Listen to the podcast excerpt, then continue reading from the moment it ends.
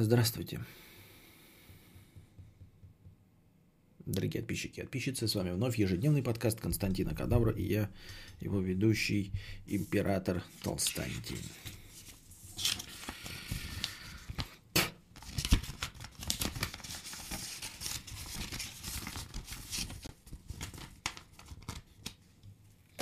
Камера, как всегда, капризы показывает. Нет, никаких капризов, это я просто тупил. Я хотел с вами поделиться, знаете что? Что-то идет не так эм, с моей целеустремленностью, амбициозностью и, видимо, с моим поведением. Я вдруг сейчас подумал, да, стрим э, и трансляция идет 3 часа 44 минуты. 3 часа 44 минуты идет трансляция, а мы только начали. Я каждый раз обещаю начать пораньше, и даже иногда пораньше запускаю трансляцию, а все равно ничего не получается. Вы не проводите никаких аналогий с другими вещами, на которые я постоянно вам плачусь и ною. На разговор о своем похудании или разговор о том, что у меня нет мотоцикла. Вы видите, что у меня есть заработок, понятное дело, да, что у меня семья, э, все дела, больше кроме меня никто не работает, это все понятно. Но мотоцикл за 80-100 тысяч можно было бы позволить себе, правильно? Вот. А еще я уже худел до 72 килограмм. Я уже делал это два раза. Значит, и сейчас бы мог. И когда я запустил трансляцию, или о книге, и когда я запустил трансляцию в 9.30, счетчик, да, сейчас, и когда я запустил трансляцию в 9.30, я бы ведь мог начать, когда собралась сумма. Да, она не быстро набралась, но тем не менее. Я все равно не начал. И о чем речь-то вообще идет? Ну, в смысле, понимаете, а, когда вот один-два каких-то, а когда вдруг а, начнешь понимать, что это явление одного порядка, вот, это начинает беспокоить. Вот меня сейчас просто вот взяло это и начало беспокоить. Что типа ты ничего не делаешь, короче. Я ничего не делаю, в смысле. И не сказать, чтобы все это сложно, понимаете? Ну реально, я просто могу взять и ну, сесть на диету. Да, там будет она срабатывать, не срабатывать. Не, ну если э, четко сидеть на диете, то любая диета будет срабатывать. И будет работать, если я просто буду запускать стрим, несмотря ни на что. А почему я не, не запускаю его? Ну, то есть это вот какая-то вот такая прокрастинация, что-то все время необязательное, понимаете? Вот я сейчас скажу, я сегодня еще не запустил, потому что я готовил повестку дня. А почему повестку дня я начал читать сейчас? А почему я не читал ее весь день? Ну, наверное, у тебя был... Нет, ребенок у меня всегда есть, но я же нахожу время поковырять носу, поиграть в игры и все остальное. То есть я мог бы повестку дня прочитать до этого. А я весь день занимался какой-то херотой и не читал эту повестку дня. И она не была какая-то супер а, огромная, потому что я же ее вот во время подготовки сейчас прочитал. То есть я мог потратить эти два часа на чтение этой повестки заранее. Но я этого не сделал. Кадавр, кто понял жизнь, тот не спешит. А, да не во... Ну, я понял ее. А при чем здесь понял, если я позиционирую себя не как окончательного дзен-буддиста, а позиционирую себя как настоящую потреблять. Я хочу потреблять, потому что я потреблять. Я хочу покупать мотоциклы, я хочу зарабатывать много денег. Вот. Ну и очевидно же, да, что, конечно, может быть, у меня фантастического, естественно, фантастического роста не будет, но если я буду на- начинать стримы в 8-9 вечера, то они будут заходить лучше. Если я буду начинать их не потому, что в 8-9, а если постоянно, если я смогу две недели каждый день начинать в 8-9 вечера.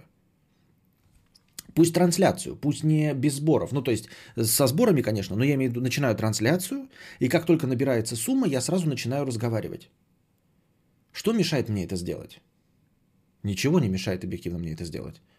Это мешает просто вот, ну, расхлябанность и, и ничего. Это вот, это то же самое, что вот меня жена просит кое-что сделать дома, а я не делаю. Это не сложно. А я не делаю какое-то домашнее дело – Понимаете? Но обычно как бывает? Люди ходят на работу с 9 до 6, да? А потом жена просит там прибей там какую-то полку. Тут тоже такое же дело уровня прибей полку. На самом деле телевизор повесь. А, купи этот штатив для телевизора и повесь. Чтобы Костику было подальше смотреть. Ну, когда мы смотрим что-то, чтобы он прям к телевизору не подходил. Я этого не делаю уже пару месяцев. Понимаете? И ну, ничего сложного же в этом нет. Ну, то есть это не... Да, это, конечно, потратит там час моего времени. Это, это при условии, если что, все будет плохо, и стена не будет пробиваться, и я буду э, штробить ее прямо в, в какую-то там, я не знаю, попаду в арматуру, правильно? Ну, потому что ты в клубе «Центр». Я бы даже сказал, кадавр, ты что? Сидишь на берегу и ждешь, пока не проплывет труп твоего подкаста. Вот. А, и это может все не сработать, я имею в виду про, по, по части моего подкаста, но может и сработать. Вот, э, то есть какая-то часть будет неудобно ходить, но главное, чтобы был ожидаемый результат. Ведь все время говорят, что нужно э, какое-то расписание иметь. И я вот расхлябан, я говорю, люди могут позволять себе, да, такое, когда они работают вот с 9 до 6. То есть ты не, не вешаешь полку, но ты с 9 до 6 ходишь, и тебя хотя бы это дисциплинирует. Потому что если ты будешь опаздывать, ты же не можешь в 11 прийти. Да ну можно опоздать на 15 минут, но не в 11, не в 12 или не вообще пропустить. Вот, и это людей держит в какой-то узде, а меня не держит это в узде, понимаете? Я не строю карьеру уже, то есть они 22-летний, там 25-летний, куда-то бегающий в банк. Я сижу, надо мной нет никакой, э, никакого домоклого меча, ничего подобного, и поэтому мной никто не управляет, и поэтому я такой расхлябанный. Ну что это такое, 3 часа 40 минут, мы ждали начала подкаста. Вы ждали. Правильно? Какие-то проблемы миллениал? Да, да, я пришел в том возрасте, и понимаете, надо мной никто не стоит. Больше нет плети. Вот, и, возможно, это заставляет меня стагнировать. Именно стагнировать, потому что я же мог бы что-то делать, понимаете? Я имею в виду начать худеть. Просто вот, а я не берусь каждый день. Вот я как каждый день не берусь, вы поймите, да, к чему я все это. Э, и вы должны понять, что это не только мое нытье. Вы должны за собой это увидеть, если у вас такое есть. Я просто на своем примере привожу, да. Я каждый день встаю и думаю, ну не сегодня я буду на диете сидеть. Ну сегодня я съем чипсы, но не сегодня. Не сегодня я повешу телевизор. Ну, вот сейчас повешу, но не сейчас прям. Не сейчас. И стрим я начну пораньше, я буду начинать его пораньше, как я вам и говорю каждый стрим. Я буду начинать пораньше, но не сегодня. Не сегодня я это начну. Понимаете? Ну, да, на, на мотоцикл будем откладывать копить. Да, буду я откладывать на мотоцикл копить, но не сегодня. Не сегодня. Сегодня я куплю подороже виски, Сегодня я куплю каких-то сладостей, а на мотоцикл уже со следующих бабосов начну копить. Со следующих бабосов обязательно начну на мотоцикл копить. Завтра, завтра повешаю телевизор. Завтра, завтра я вот с самого утра начну есть кашу. Сегодня я еще ел бутерброды и чипсы, а завтра начну есть кашу. И завтрашний стрим начнется в 9. Трансляция начнется в 9 вечера. Вот, а потом как сумма наберется, так начнется весь. Кадавр, принятие первый шаг. Нет, это не работает так. Типа, знаешь, осознание своей болезни – это первый шаг на пути к выздоровлению. Фуфло это все. Э, как и то же самое, когда говорят, знаешь, там, главное справиться, будучи писателем, с пустой страницей первой. Нихуя подобного. Там, главное начать написать первую главу. Нихуя подобного. У меня этих первых глав хоть жопой жуй. Ничего подобного. Нет, нужно заканчивать дело. Нужно его начинать, делать и заканчивать. Завтра точно все сделаю. И получается, что я нигде не двигаюсь, понимаете? И когда над человеком говорю, стоит что-то, да, например, работа каждодневная, он может себя прощать, потому что он на работу-то все равно ходит и получает какие-то деньги, да, и можно спускать на тормоза, а я ничего, и я поэтому, так оно будет становиться хуже, если чем дальше, видите, тем хуже. Мы сначала ждали 20 минут, потом 40 минут, потом час, там все смеялись, о, целый час ждать, 3 часа 40 минут теперь ждем. И что, и к чему это приведет? Мы будем сутки ждать, а потом я вообще не буду начинать. Надо как-то браться за себя, вот за какую-то мотивационную часть. А как? Как ее начать вот прямо сейчас? Ну вот прямо сейчас надо начать.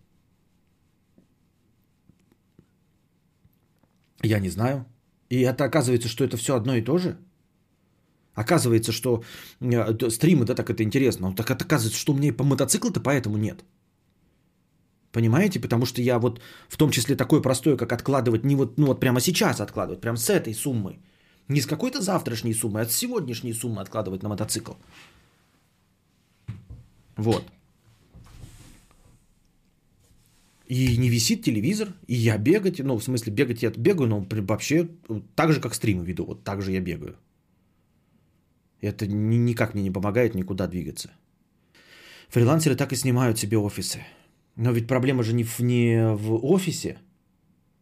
Я-то не могу, мне офис никак не поможет. Мне офис не нужен просто-напросто. Похоже на синдром отложенной жизни у многих такое. Так откуда оно взялось-то? То есть раньше какая-то... Я и говорю, где вот этот переключатель, когда я потерял вот эту нить и пропали амбиции? Почему я вдруг стал... Ну, я что-то делал, а сейчас вот прям, понимаете, я вдруг ощутил, что 80% моих дел, они отложенные дела. Я ничего не делаю прямо здесь и сейчас. Все на потом. В какой момент это включилось? Когда я э, отпустил эти бразды правления? И как мне их вернуть? Категорию на мотоцикл получил давно, уж два года как получил. Тут работает система, что твой путь в этой системе координат уже пройден. Решается эта проблема тем, что ты, не ставя сроки, вообще просто не делаешь и тупишь. Твой путь в этой системе координат уже пройден. Решается эта проблема тем, что ты, не ставя сроки, вообще... Не понял. Что делать надо? Ставить сроки? А почему я также просто эти сроки? Вот я вам обещаю каждый день, что начну пораньше. Почему я это нарушаю, свое обещание? А? Кости, какая же это жиза и что, что с этим делать? Вот мне тоже интересно. Кончаются бабки, есть мотивация. Ну, это бабки, это хорошо, это поэтому я каждый день и запускаю стрим. И то не каждый день. А ведь мог бы каждый день. А я пропускаю. Уже довольно часто пропускаю. Вот, это хорошо, это, это меня поддерживает. То есть я все равно каждый день практически запускаю подкаст. А повесить телевизор, а заняться собой, похуданием, вот это все – мы этот вот дзен-буддизм кадаврианский, да, сидеть и ждать, пока проплывет труп твоего врага, он, конечно, прекрасный. А, мне нравится эта концепция, я ее придерживаюсь, но она немного противоречит моему желанию иметь мотоцикл, она немного противоречит моему желанию, блядь, богатеть. Понимаете, а я хочу богатеть, я хочу денег, вот. Я хочу мотоцикл, я хочу э, переезжать в новые дома, в красивые, жить там где-нибудь э, в Питере, в, под Питером или в, в других государствах. Да, я дзен-буддист, да, я э, не хочу ничего делать, головой стену бить не хочу, но я хочу, тем не менее, потреблять.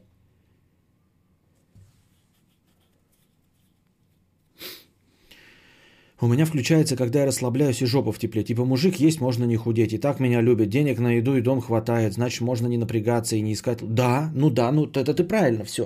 А, какое-то наступает спокойствие. Такая, а как вырваться-то из этого? Как запустить процесс? Красивый большой черный мотоцикл. Да, как, как большой черный джип, только красивый большой черный мотоцикл. Iron 883. Harley Davidson Iron 883. Костя, ты с каждой полученной суммы откладывать 10%. Да при чем здесь 10%? Вы не понимаете, как вообще поменять, понимаешь? Что ты мне говоришь? Я знаю, что нужно 10% от каждой суммы откладывать. Я знаю, что жрать нужно перестать прямо сейчас. И телевизор повесить тоже прямо сейчас надо. Понимаете? А ты мне говоришь, что я, ты говоришь, как будто бы я не знаю, такой сижу, такой, о, блядь, а как это копить, ребята? А расскажите мне, что значит слово копить? Бля, бля, блядь, есть 100 рублей. Я такой вот, как же образуются деньги, блядь? Мне это нахуй не надо, это все известно, всем известно. И как худеть? Бля, как худеть? Как это? А, я не знаю. А, блядь, слюна капает. Здравствуйте, я, бля, в ТикТоке. Нет. Суть в том, чтобы как-то вот этот пересмотреть и чтобы оно само запустилось. Ну, не само, естественно, при приложении усилий. Но мне не нужны цифры про 10% и про то, э, сколько калорий мне нужно жрать похудеть. Мне нужна мотивационная часть, как мне начать с этим работать. Может, ты смирился, но типа зачем не нарушать, можно же нарушать. Сам же ты говоришь, но ты хочешь быть богатым, но ты смирился, что можно и не богатеть? Да, смирился. Ну так я вот об этом и спрашиваю. Как это преодолеть? Как преодолеть этот кризис? Потому что мне не нравится этот кризис, я хочу больше денег. Я хочу, я хочу двигаться вперед. Но почему я откладываю? И вообще ничего не делаешь прям совсем. Скоро это надоедает так же, как есть постоянно только любимое блюдо. Потом приходит осознание, что полный пиздец, и ты мотивирован. Дмитрий Куприн, так же, как это сработало у господина Обломова, не у нашего друга дружа, а у Обломова, Ильи Ильича из э, классической литературы. У него это не сработало. Понимаете, это ты, ты говоришь про то, что, знаешь, встань посередине комнаты, выключи все звуки и все, да, э, и попробуй 15 минут по-настоящему ничего не делать. И твой организм начинает противиться, когда ты по-настоящему не будешь ничего не делать. Не будешь пыриться в телефон, играть или что-то там слушать наслаждаться жизнью, а прям ничего не делать, и за 15 минут ты прям начнешь гореть. Тебе через 15 минут начнешь делать все, что угодно. Нет, это не так не работает на самом-то деле. Ну, вот эта 15-минутка, конечно, мотивационная, может, и работает, но если мы смотрим на, глобально на эту проблему, как у, у Обломова, нет, вот у него лежало, начните просто, не читайте всю книгу, там самое начало, описание комнаты Обломова. У него вот прям открыта книжка, на странице вот он читает, лежит закладка, и она в пыли, он не сдвинул ее. Вот, вот она книжка читает, и он... Книжки, кстати, начатые. Вот чистая обломовщина. Обломов из этого не вышел? Он не вышел из этого?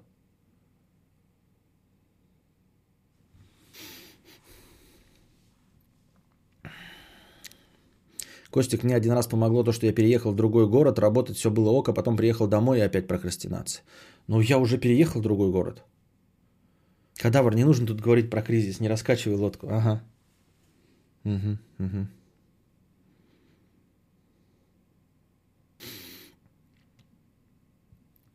На подсознании, может быть, и не так хочется всего этого достигать. И вопрос тогда стоит, как заставить себя хотеть. Именно, именно. Я тоже об этом уже говорил, что на самом деле все, что мы не делаем, на самом деле мы не сильно хотим. Правильно? Вот если мы хотим по-настоящему какать, да, то никакая мотивация нам не нужна, согласитесь, да? Мы не можем отложить и прокрастинировать и не покакать, например. Или не попить воды. Так не бывает. И со сном тоже такая штука не прокатывает. Мы такие говорим, ой, надо за себя что-то заставить. Нет, ребят, на самом деле, да, ну если смотреть вот так вот по-жесткому-то, да, когда ты захотел какать, ты ищешь, как покакать. И такой, а не бывает такой, ой, ну, знаете, я поленился, что-то, блядь, пожалуй, посижу еще 6 часов, посмотрю в интернет. Ну, может быть, кому кто-то и может, да, так делать. Но это не будет длиться вечно. Два-три раза, а потом все-таки как они победит. Словосочетание в облом из-за персонажа возникло или наоборот? Наоборот. А, там где-то я, когда книжку читал, там было что-то такое, что типа, а, ну, в значении вот обломаться, только, ну, звучит у нас сейчас как-то, да, но именно поэтому он и был назван обламывать, типа обламывает. Но это сейчас у нас обламывает, да, такое прям звучит. А там обламывалось, типа, вот что-то вот, как, как будто надлом было, понимаете, в значении. То есть уже было а, словосочетание с корнем, там, а, слово с корнем облом а, в значении лень. Нужно придумать страх, что ты уже старый, и каждый новый день сокращает твои баллы успеха для прокачки персонажа. Когда соберешься что-то делать, стартуешь немолодым и перспективным колхозником.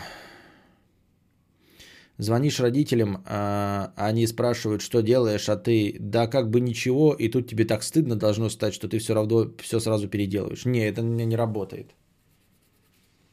Не работает.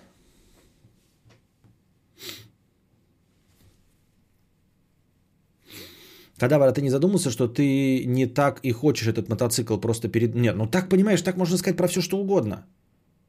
Тогда получается, что я ничего не хочу э, сильнее, чем какать, понимаешь? Потому что только с каканием я не могу справиться, а со всем остальным я могу справиться. Получается, я ничего не хочу. И получается, никто из нас ничего не хочет. Кадавр с речью прямо замотивировал меня закончить все свои дела и наконец сесть на диету. Но сначала пойду съем шоколадку и посмотрю новую серию. Да, ты не он, ты уже и каждый раз запускаешь стрим, и ты не совсем прав в этом плане. Трудолюбие в тебе все-таки есть, просто посмотри, сколько лет канал. Да, да я не про... Ну, трудолюбие, да, то есть есть какое-то, но ты не забывай, что, возможно, я мотивируюсь исключительно деньгами. Возможно, единственная мой движущая сила моей жизни – это деньги, понимаете? То есть я все делаю через призму денег. Да, я их деньги хочу для чего-то там, да, для каких-то удовольствий.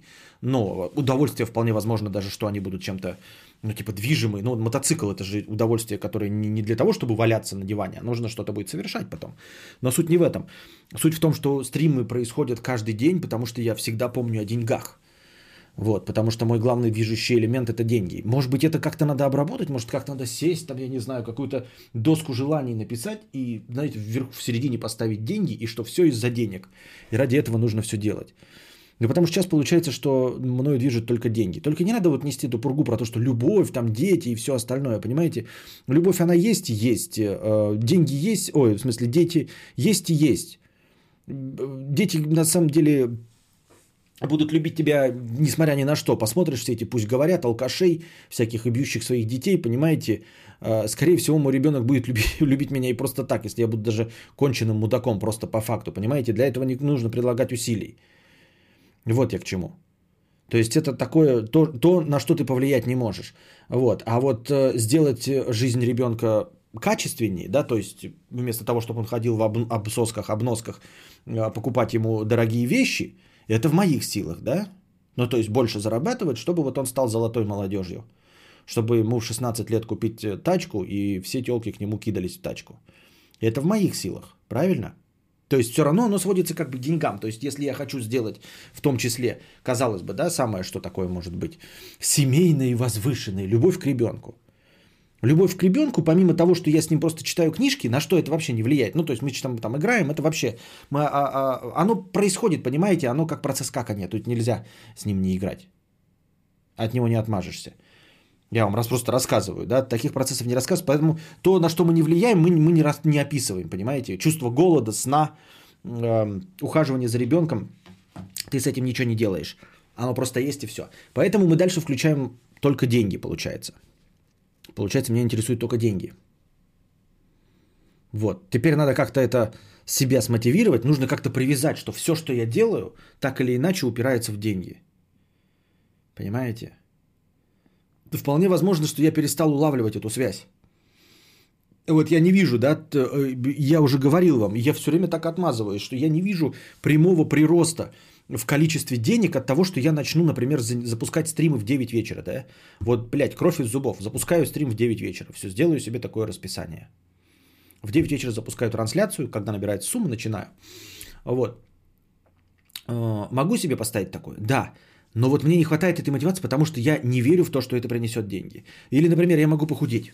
Да? И, и что я похудею?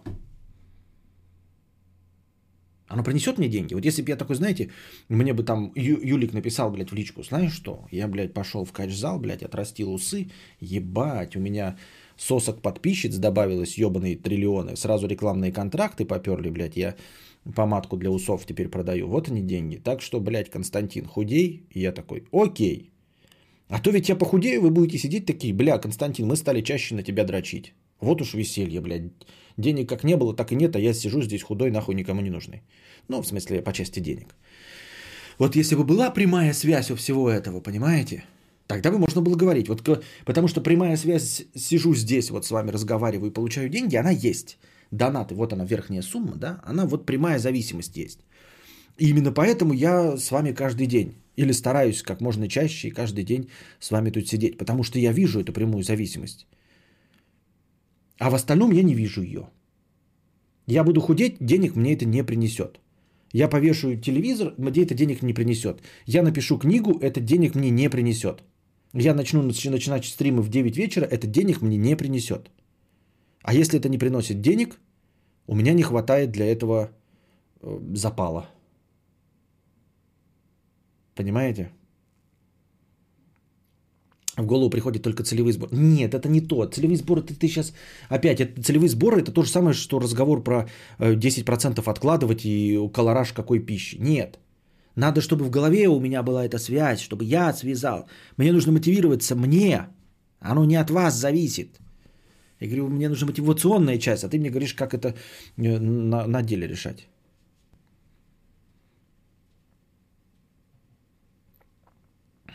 Я прям не знаю. Короче, я готовил тут вам текст про Есенина. Не веселый и грустный, а не такой, как про Пушкина, но вот по, по, по биографии Есенина. В общем, по большому тексту, написанному на Т-журнале. А, я увидел, что там огромная статья в трех частях. Я все эти вот три части прочитал, и дочитав до третьей части, до конца, я вдруг понял, что это не последняя часть. Я с какого-то перепуга решил, что это последняя часть. И поэтому решился все прочитать. Я себе тут вот планчик накидал, да, что я буду рассказывать. Дошел до конца, а там даже еще и близко не смерть Лисенина. Я вот думаю теперь, разделить это на две и сейчас вам рассказать то, что я прочитал. Или дождаться, а там может быть и не три части, ой, не четыре, там может быть их и пять, и шесть. И потом цельную лекцию устроить из того, что я успел запомнить, а потом у меня пропадет мотивация, и я все равно все забуду. какой-то интересный, хочешь что-то сделать и гарантированно получить много денег. Немного, хоть какие-то. Ты всегда чем-то рискуешь, и время это не столь большая потеря для тебя. Э, не немного денег хочу. Я хочу, чтобы вообще хоть была какая-то связь. Хоть какая-то связь. Потому что между моим похудением и деньгами, возможно, не будет вообще никакой связи. То есть ты говоришь так много. Нет, Венгвел, я немного денег хочу. Я хочу хоть что-нибудь. А потом целую версию. Да.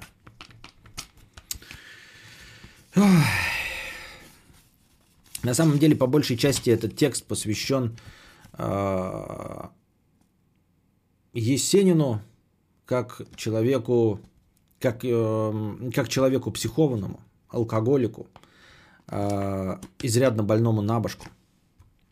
Понятно, у Есенина была биполярочка, и он бил своих, бьет своих телок и пьет. Да, именно об этом, именно об этом весь рассказ – вот. На самом деле э, я ничего о Есенине не знал до этого, ну кроме того, что он писал стишки. И не смотрел сериал с нашим все Безруковым. Вот. Но подозреваю после прочтения текста, что сериал с Безруковым показывал э, Есенина в лучшем свете, э, нежели он был на самом деле. Дело в том, что в Есенине не было ничего хорошего. Это ебаный демон, блядь это ебаный психопат. Э, ну, в хорошем смысле, не оскорбляйтесь, пожалуйста, да, я надеюсь, что тут никто не воспримет это на свой счет, вот, с каких-нибудь патриотических соображений. Давайте абстрагироваться, по... Есенин это просто поэт.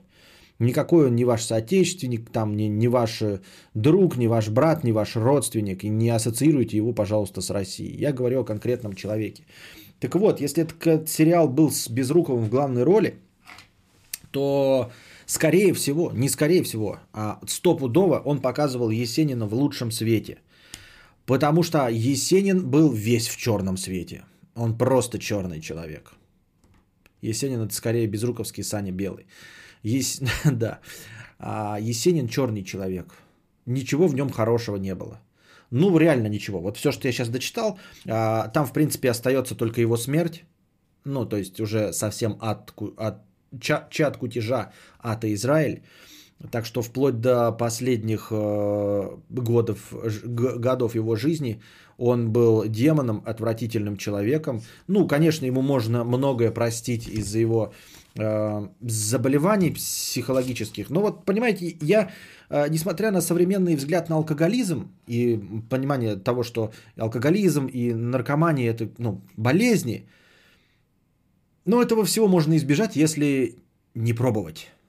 То есть, если в какой-то момент э, переступить через себя и не поддаться влиянию общества, и никогда это не попробовать, да, то имея любую генетическую предрасположенность к алкоголизму, можно избежать алкоголизма, если не пить алкоголь. Никогда. Вот, поэтому я, конечно, солидарен с Всемирной организацией здравоохранения, о том, что алкоголизм это болезнь, что игровая зависимость это болезнь, там, блядь, что наркомания это болезнь. Но это там, блядь, болезнь, которую легко можно избежать. Тоже так же, как спидорак, блядь. В абсолютном большинстве случаев можно избежать, если ебаться только со своим кулачком. Так же и здесь. Ну и вот, поэтому большого сочувствия я к нему не испытываю, да. Но только испытываю сочувствие, разве что он был в 20-х годах, и, возможно, а, будучи современным человеком, ну, нашим современником точнее, он вполне мог бы прожить больше, чем 30 лет. Ему могли бы помочь. Сейчас вот всякие там а, Роберт Дауни-младший, а, прочие вокалисты Металлики постоянно и не единожды, а регулярно посещают всякие клиники, по излечению от алкоголизма. Есть масса высокооплачиваемых э, психотерапевтов, которые помогают справиться с депрессиями, с пограничными расстройствами психики. Вот. И не то чтобы прям победить депрессию, но во многих случаях они помогают. В общем, хотя бы протянуть дольше, да, чтобы как эм, вокалист Линкин Парка покончить с собой ну, за 40 лет хотя бы, а не в 30, правильно? Вот, и не прожить прям э, жизнь совсем уж, короче, оголтелого психопата. Вот, Есенин родился в 1895 году, за 5 лет до, в общем, века 20 в котором родился у вас уже покорный, ваш уже покорный слуга.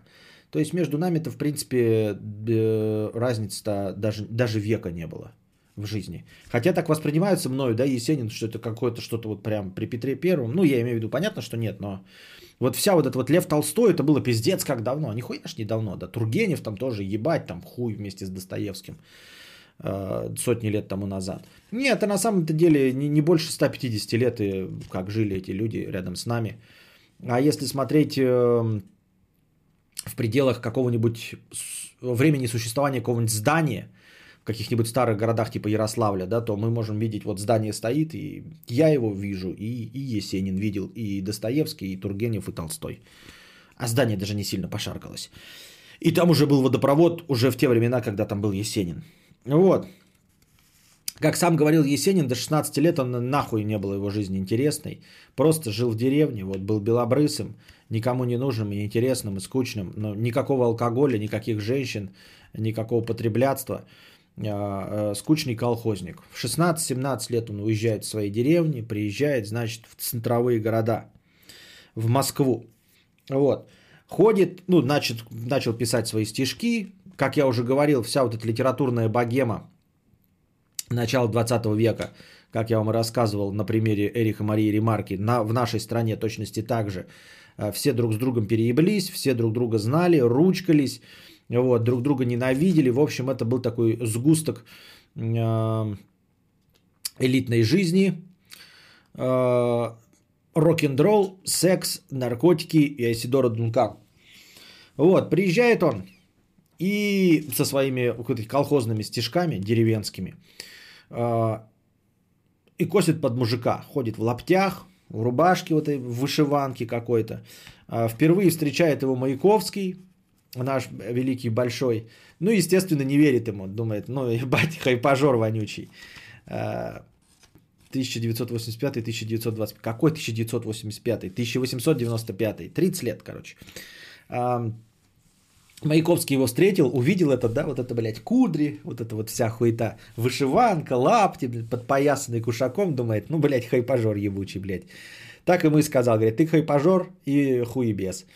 Вот. Есенин, конечно, вспылил. Вот. Ну, просто не поручкались, там, не друзья были, ничего. Он просто так о нем написал и сказал. Говорит, я, блядь, встречу тебя. Э, хуй ты будешь, блядь, через год-полтора ходить так же в вышиванке, как дурачок.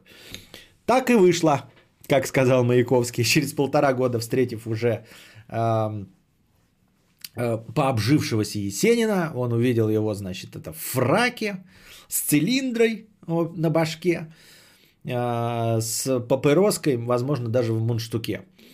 Есенин долго достаточно продержался. Просто я вспоминаю свою молодость, когда ты приезжаешь в Москву, ты начинаешь сразу кирогезить, потому что за тобой родители следили, да? А, ты как бы уже начинал там выпивать пивко или что-нибудь еще с друзьями, но старался не спалиться. А как только ты оказываешься а, в каком-то отдельном городе, тебе не нужно тратить ни полгода, чтобы начать кирогезить как не в себя, ни полтора уж тем более. А тот только через полтора года начал, видите ли, покуривать папироски и выпивать. В общем, довольно долго в нем продержалась эта деревенская жилка, но тем не менее. А, очень был, не знаю почему, ну может быть просто такая черта личности, очень он был падок на свою известность, вот, и очень ему, ему нравилось внимание публики, вот, стандартный ЧСВшный черт. А, нужно отметить, что в принципе, история его жизни небольшая, поэтому я ее не то чтобы буду как биографию пересказывать, а просто буду э, какие-то вот моменты говорить и создавать, ну, образ передавать. В общем, во всей его биографии нет ни одного момента, где Есенин выставлен был бы хорошим человеком. Не то чтобы он прям злая мразотина. Нет, конечно, он и злая мразотина. Э, и тут будет масса примеров того, что он человек мудак просто. Ну как, ну просто не преступник, но мудак. Но ни одного примера, что он хороший человек. Вот, например, мы недавно сговорили о Эрихе Марии Ремарке, и Там, я напомню вам, его первая жена, с которой он вообще со всеми своими развелся по дружбе, со своими женами Эрих Мария Ремарк, вместе со своей сестрой Марией. И на, первой жене спустя какие-то годы э, женился, чтобы ей помочь выехать в Швейцарию. И потом еще в браке с ней состоял 10 лет, и только потом они развелись, и то он ей еще отдал какие-то 25 тысяч долларов, что по тем временам была фантастическая сумма. Просто потому что вот дружил, чтобы ее фашистская Германия не, там, не, ничего с ней не сделала, а чтобы оформить ей какое-то гражданство. Вот такой как бы эпизод из, на памяти всплывает из жизни Эриха Марии Ремарки, что сразу говорит о том, что человек был наверное, хороший, интеллигентный, бывшей жене помогал, даже несмотря на то, что они уже не трахаются, а что бы и да. У Есенина ни одного такого эпизода в жизни не было. Он просто высокомерный черт, который вот э, чувствовал себя, естественно, местами недооцененным, потому что хотел больше денег, как и все мы. Вот, э, очень любил, значит, э, внимание э, вообще любопытствующих, и в женщин в частности. И очень любил кирогезить. А кирогезил он по-черному. А, и очень грустил. Видимо, личность он изначально был какая-то депрессивная. И, возможно, как я уже сказал, ему могли бы помочь, живя он в современном мире. Был бы как какой-нибудь, например, Стивен Фрай – друг Хью Лори, который вот э, один из самых известных гомосексуалов в Великобритании, который прекрасно живет, поживает и добра наживает, ему уже очень много лет, хотя всем давно известно, что вот он депрессивная личность, крайне депрессивная личность, именно с суицидальными наклонностями. Но тем не менее, видите, э, в современном мире, в современной западной стране э, человек смог мало того, что добиться успеха и прожить долгую, насыщенную жизнь. Если он сейчас, конечно, помрет мог бы прожить и до 80, но если сейчас помрет, мы скажем, хорошо пожил, хорошо пожил, ха-ха-ха-ха. Вот. И это при этом известно, что он депрессивный, и вот именно суицидальная личность э, Стивен Фрай, хотя вот комик. Ну, как обычно это бывает, расхожее мнение, что э, клоуны самые грустные на свете люди. Так вот, э, видимо, видимо, все-таки Есенин был примерно чем-то таким же, и это было, ну, что-то врожденное, потому что а, неизвестно и никто не рассказывал о том, что у него в детстве были какие-то там травмы психологические, какой-то там его физрук трогал за что-то, да, или еще что-то в этом роде. Никакого насилия не было. А, жил он вполне себе нормальной деревенской семье. Мама и папа у него были живы, с ними все было нормально. Он им потом до конца а, своих дней помогал. Ему это не очень нравилось. Вот. Э, э, ну, то есть он им давал всегда деньги, но всегда так осуждающий. Они к нему приезжали и прям реально просили деньги. И поскольку он чувство вины не испытывал к ним, как я себе это представляю, если человек прямым текстом говорит, что-то вот мои родители охерели, блядь, только как кошелек меня используют. Говорит о том, что чувство вины у него по отношению к родителям не было. Значит, не было там никакой травмы, понимаете? А, ничего такого, чтобы, знаете, доказать маме, э, что я самый лучший, вот делать что-то там из, это, э, ну, из себя корчить, лишь бы маме доказать, что я стоящий человек. Нет, ничего подобного не было, нихуя. Мама даже э, в один прекрасный момент писала о нем вот такое, например. Но больше всего раздражали Есенина укоры матери. И от жены он ушел, и денег он мало за свое творчество просит, и лошадь своему отцу не купил, и внучонка бабушке не дал покачать, и вообще, Сережа, ты какой-то бумагоморатель.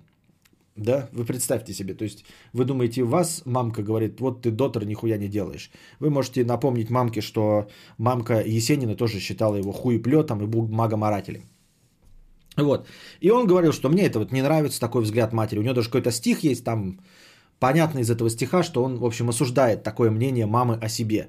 Значит, не было у него никакого чувства вины перед мамой. А если не было чувства вины, значит, что и не было никаких болезненных отношений. Так я себе вижу. И с отцом тоже не было никаких болезненных отношений. То есть в детстве у него все было нормально. И если человек э, в 20 лет начинает хуярить водку, как не в себя, бить зеркала, драться, дебоширить и каждый день практически пить как не в себя, будучи при этом физически здоровым, то, скорее всего, это было с самого начала. То есть это просто на генетическом уровне у него где-то было. Ну как? Врожденное пограничное расстройство личности, не вызванное никакими там детскими травмами или еще чем-то подобным. Вот и все. А, в первые годы, вот когда он, приехал, тут в вышиваночке ходил а, с, в лаптях, он и написал все самые известные вам по школьной программе стихи. Потому что именно тогда он писал про деревеньки, вот это березки, трава колосится, все красиво и хорошо. А, пока он не начал вот через полтора года совсем не пустился во все тяжкие. Когда пустился во все тяжкие, там уже чернь, тоска, ад, кринж, агнст и прочие страшные вещи, чат кутежа. А, ну и прочие развратницы, блудницы, грусть, черный человек, выстрелите меня. Алло, это дурка, я звоню по мышке. Поэтому, чтобы не растлевать венгвелов всяких, а, в основном в школьной программе стихи вот из этого начального периода. А после этого начального периода, когда он наконец одел на себя фраг, нацепил на себя цилиндр, вот, а, пожинкался с какой-то челочкой, и это что у меня имя ее не записано, хрен бы с ней. Потом он пожинкался с некой Зинаидой Райх. В отношениях он был тоже не сдержан и крайне неприятный человек. Ну, прям стандартный классический токс. Прям хуже некуда. Ну, вот прям эталонный. Это все в доказательство того, что он был мудак вообще по, по жизни. Мало того, что он не мог нормально пить, да, то есть есть люди, которые пьют и становятся весельчаками, или просто, ну, напился ты, да, ну, упал под стол, заболевал себе, ну, спишь, храпишь, пердишь, но не дерешься ни с кем. Есенин был буйный. Он кирогезил и дрался. Дрался, бил лица, Э, поносил всех страшными матерными словами. Надо бы поправить настроение. Спасибо большое. Действительно, настроение поправлено, и точно нам хватит времени, а то у меня были сомнения. Спасибо большое, Шулим Петрович. А что такое, в чате никто не пишет или никого нет? Я просто не пойму. Или чат сломался? Теперь сейчас хуй разберешь, как это все работает. Может быть, все, все сломалось? Непонятно. Никто не пишет. Никто... Мы тут. Ну вот в Твиче я пишу, Шенкер э, написал. Мы тут.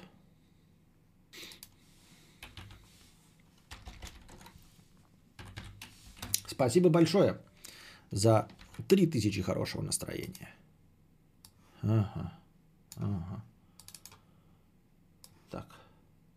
Я график себе просто статистики запустил. Куку деда. Все нормально, все тут. Продолжаем. Вот. А, женщины его любили. Мало того, что поэт, это тогда, как я говорил, рок-звезда. Тогда еще не было всяких гитаристов а, и прочих а, гомосексуалов с татуировками на лицах. Поэтому тогда очень а, ценились среди женского полу а, человеки, просто умеющие писать стишки. Но надо все-таки э, э, не забывать, что в принципе-то современный рэпер это те же самые стихоплеты, да? Только немножко по-другому выглядят, но по сути дела то же самое, стишки в рифму собираешь и все. Петь не умеешь, естественно. Певец это одно, там надо слух иметь, голос или еще что-то. А петь не умеешь, что делаешь? Э, ну, тогда читали стихи, а сейчас стихи читают. Только еще подкладывают бит. А так-то двухуйственно, да? Ну, поэзия разная бывает. Раньше там было что-нибудь там а тут сейчас, например, я трахал твою телку 5 э, минут назад. Ну, по сути дела, все то же самое. В общем, женщины не меняются испокон веков. Им лишь бы, блядь, э, в конце рифмы какие-то нахуярил, блядь, твое, мое, любовь, морковь и все. Она потекла, можешь, это, забирай, э, садись в машину, поехали. В общем, женщин у него было до хрена. Вот. Но, видимо, те женщины, которые не запомнились нам в истории, имен которых мы не знаем, этим женщинам повезло просто поебстись с Есениным и не оказаться в тисках его токсичного поведения. Вот, поженился он на Зинаиде Райх. Она была его на год старше, ему 22, ей было 23 года. Вот, э, ревновал ее страшно, естественно, напивался, приходил, буянил, ругался, бил посуду, ломал вещи. Вот, потом у нее родился сын, они там что-то разбегались, сходились, ну вот как обычно бывает токсические, токсичные отношения, да, разбегались, сходили, потом у нее родился сын. Есть подозрение, что это вообще не сын, короче, этого а, Есенина, потому что что-то, блядь, он на него не похож. Вот старшая дочка похожа, а Есенин, а младший сын, прямо скажем, не совсем похож на него. А, Пруфов Будет, не будет пруфы. Давайте, так, даже, может быть, может быть, даже, может быть, что же мы же, мы же, что же, что же мы же, мы же, что же, что же мы же, зря, зря что ли тут собрались. Может быть, даже я сейчас вам покажу фотографию с ребятенком этим, где есть под сомнение, что, ну, есть сомнение, что это его. Так, вот, например, да, сейчас. Угу, угу. Вот фотография, значит, э, э, это вот Зинаида Райх с дочерью Есенина и с якобы сыном. Вот, дочь справа, имеете, э, имеете возможность наблюдать, она реально как бы на Есенина смахивает. Вот, есть какие-то черты характера, сейчас я пытаюсь вам найти самого Есенина. Вот, а ребятенок что-то, блядь, не смахивает. Почему? И чтобы что? И что движет такими людьми? Непонятно. Вот, Зинаида Райх тоже была э, женщина-вамп, как я помню, я ни с, ни с кем ее не путаю, да? Ну, то есть тоже любила чат кутежа, вот эти, а, по-моему, она вышла позже уже после Есенина, стала а, женой режиссера, как бы его вспомнить фамилию? Так я просто и не вспомню, да? Миерхольда, вот, режиссера Миерхольда, то есть вырвавшись из его э, цепких лап Есенина, раз, ну, разосравшись в конец с ним уже через много лет, она вышла замуж за Миерхольда. Это опять нас возвращает к старой доброй мысли о том, что все варились в одном котле, да, то есть она сначала с Есениным, потом это. Так же, как э, э, жена Чарли Чаплина потом вышла за Марию Ремарка. То есть у нас все было по стандарту. Все как у всех, как в передовом западном мире. А, значит, эм, он э, переломный момент по рассказам дочери, который рассказывала мама, дочь-то сама не очень помнит, но мама ей рассказала, она потом рассказала в каких-то воспоминаниях. Переломным моментом в их отношениях была, значит, э, э, грязная сцена ревности от Сергея Есенина. Он, кстати, любил еще, знаете, в попыхах все время нахуяриться, вот, устроить какой-то скандал, приезжать к своим бабам и сжигать у них свои рукописи. Потом он, конечно, трезвел и говорил, что ж ты меня, бля, дура ебаная, не остановила, блядь, я же гениальный писатель, столько нахуярил интересных вещей, а ты мне дала сжечь. Это делал он неоднократно. Женщины, естественно, как и любые другие люди, пугались э, пьяного взбалмошного Есенина и не могли ему помешать сжечь свои рукописи и вещи. Он это все сжигал, а потом жалел, что ему не помешали. Ну, такой, мразотина. Ну и вот он приехал, значит, к Зинаиде Райх своей, да, и э, она вернулась откуда-то из дома, а он говорит, ах ты, сука, принимаешь подарки, значит, от э, каких-то чепушил, и показывает коробочку из-под э, кольца. Вот, устроил он ей страшный скандал, ругался на нее матом, грязно ругался. Ну, там не сказано, как грязно ругался, но, скорее всего, конечно, упоминал ее э, легкое поведение, в общем, слабость на э, передней и задней части и все остальное. В общем, э, когда у тебя язык развязывается, и ты наговоришь столько лишних вещей, что даже после э, примирения, которое последовало, все равно жизнь уже не идет тем же чередом. Никогда больше. А, он ей предъявлял претензии за коробочку э, подарков, якобы принятых от каких-то там ухажеров. На деле это была коробочка с его же, из-под его же кольца. То есть это была одна из тех короб, из двух коробочек э, с кольцами, которыми они обменялись вот в честь брака. То есть он настолько обхуярился, блядь, а, обсадился алкоголем, что приревновал жену к своей же коробочке из-под обручального кольца. Вот такой вот смешной чудак. После этого их отношения окончательно разладились. Ну как окончательно разладились? Не было такого у Есенина, чтобы что-то, блядь, окончательно хуяк разладилось. Ничего подобного. Он там начинает уезжать куда-нибудь, на месяц пропадает, потом возвращается. Короче, теребит еще нервы всегда. Какое-то еще продолжительное время. Обязательно. Вот. Эм, но эм, разрыв в отношении с Зинаидой Райха знаменовался тем, что Есенин больше никогда не имел собственной хаты. Вот они жили э, в хате с Зинаидой Райх, осталось это все ей, и больше так до конца жизни он своего собственного угла и не поимел. Все время жил каким-то вонючим приживальщиком. То у знакомых потусуется, то еще у каких-то друзей, то у каких-то телочек потусуется. Но своего э, места жительства так до конца жизни и не имел, очень по этому поводу переживал. Э, в какие-то уже поздние годы там и обращался и к Троцким, и, и ну, в какие-то там специальные эти комитеты, но нихуя ему не давали, потому что э, в те годы, это потом уже стало, да, модно ценить творческих личностей, а в начале, э, в начале постройки коммунизма ценились рабочие люди, и поэтому давали там нужным партработникам или вообще рабочим людям. А поэт, ну и нахуй ты нужен, вот, в общем. Деньги-то у него были, конечно, но так, что просто квартиру получить не было никакой возможности, поэтому он мотался все по, по чужим хатам, как неприкаянный хуй. Вот такая вот грустная история с ним произошла, да? Значит, э, постоянно у него были какие-то вот эти... У него было четверо детей в конечном итоге, или трое, если не считать этого сына. Вот. И э, всех детей ему рожали, ну, грубо говоря, фанатки, которые становились его друзьями. Вот, он у этих подружек долго жил и, в общем, тоже токсично с ними себя вел.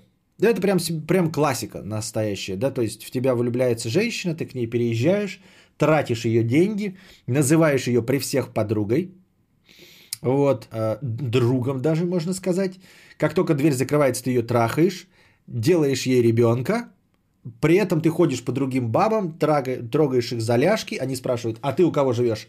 У друга. А этот друг а, приводит тебя с пьянок, приносит тебя заблеванным в постель, вот, а, занимается издательским твоим делом, то есть э, как-то хранит твои рукописи, все остальное, отдает их на печать, в общем, чтобы это деньги все приносило, а ты все равно ее другом... Ну, короче, за всех нас, мужиков, он отыгрался на бабах, всех их держа в, во френд-зоне, при этом еще и потрахивая. Ну, разве не прекрасный человек? Прекрасный человек. Как можно снять о нем биографию, чтобы показать его в хорошем свете? Я не представляю. Но тем не менее. Вот, была у него подружка, значит, где она, блядь, потерялась? Надежда Вольпин. Вот. Ну как, вот, вот тоже он у нее жил. Френзона по-есенински, да, прям классика. Он у нее жил, естественно, э, дружил. Вот, от этой дружбы там образовался ребенок, естественно. Э, тогда он уже барагозил, гудел и проронил такую фразу. Дескать, у нас э, в нашей семье все ну не все, а очень многие, значит, э, спивались и бухали. Э, и привел в пример своего дядю, который тоже бухал как не в себя, потом еще кто-то у него там бухал как не в себя. Но они все в 30 лет прекратили. То есть вот он сказал, у нас семейное бухать как не в себя. Мы все по-черному бухаем, но в 30 лет бросаем это дело. Тут надо сказать, что он, естественно, не ошибся и насчет себя, потому что в 30 лет он тоже бросил бухать вместе со смертью. Но формально, формально он не ошибся. Вот. Надежда и Вольпин, он подружился, дружился и в 26 лет познакомился с Эйсидорой Дункан. Мы все слышали это имя, возможно, в каких-то комедиях. Как это «Любовь и голуби» вот недавно показывали. 35 лет со дня, что там, или где это, или не здесь был. Ну, в общем, короче, Айсидора Дункан. Это была знаменитая танцовщица. Что самое интересное – Давайте взглянем на Есенина и Айсидору Дункан. Примечательно, что ему было 26 лет во время знакомства, а ей сколько бы вы подумали, если вы не знаете?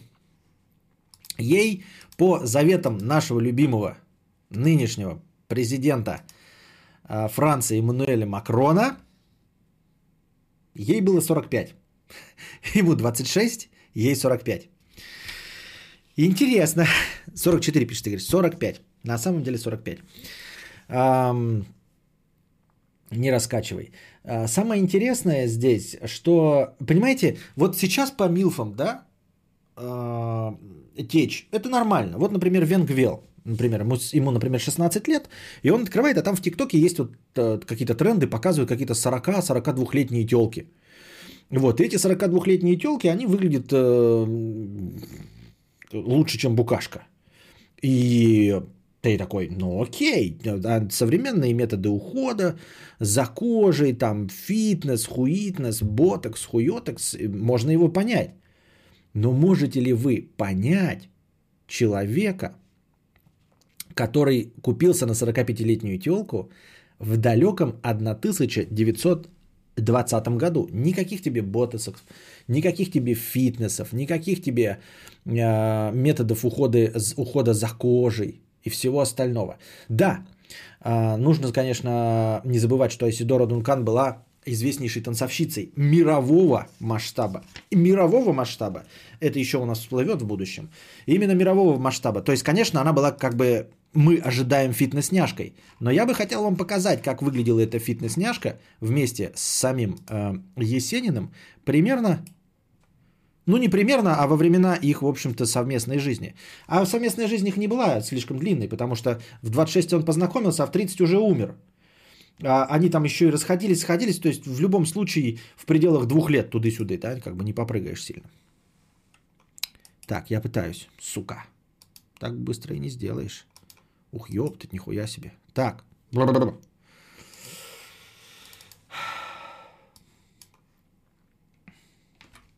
Милф лучше, чем э, Букашка. Но это я для сравнения, чтобы все поняли, насколько насколько э, могут быть хороши современные. Могут быть, не, не хороши, а могут быть. Вот. Вот, дорогие друзья, Сергей Есенин и Айсидора Дункан. Вы понимаете, да, что вот эта 45-летняя, может быть 46-летняя, но не больше, чем 47-летняя на этой фотографии, потому что потом они уже разбежались. Вот. Э, жизнь с Исидорой была с 21 по 23 год. Точнее, то есть с 45 до 47 ее лет. Не старше 47. Вот. Какой мы можем сделать, сделать из этого вывод? Она не фитнес-няшка. Я не знаю, какой она была там танцовщица. А она была вот в этот момент, потому что они потом ездили, и она выступала, и очень всем нравилась. Она была э, востребованной, всемирно известной танцовщицей. То есть вот именно в таком виде ее ценили. И ценили ее танцы. Именно в этом виде. Не там, там есть и молодые фотографии, но молодая, что там не молодая, там понятно. Именно в этом виде она ездила и зарабатывала деньги, которые успешно, я спойлерю, профукивал сам Сергей Есенин. Он профукивал ее деньги, не она его. Это он был при ней прихлебателем, если вы не в курсе. Он был прихлебателем при ней. Ну что, это фитнес-няшка? Нет, это не ТикТок, ребята. Это не ТикТок. Это не Милфа, это не вкусно, не интересно, но лично по моему мнению. Конечно, дело вкус, но это, это просто, я ничего плохого не хочу сказать, но это женщина 45 лет. То есть как, как она и должна выглядеть в свои 45 лет? Ни, ни больше, ни меньше. Правильно? Вот оно так и выглядит. То есть, чтобы вы не думали, что ты, ой, блин, он, наверное, на, на танцовщицу повелся. Нет, вот они. Вот это Сергей Есенин, вот это Исидора Дункан. Наверное, что-то она умела делать, да? Небольшая песен пауза.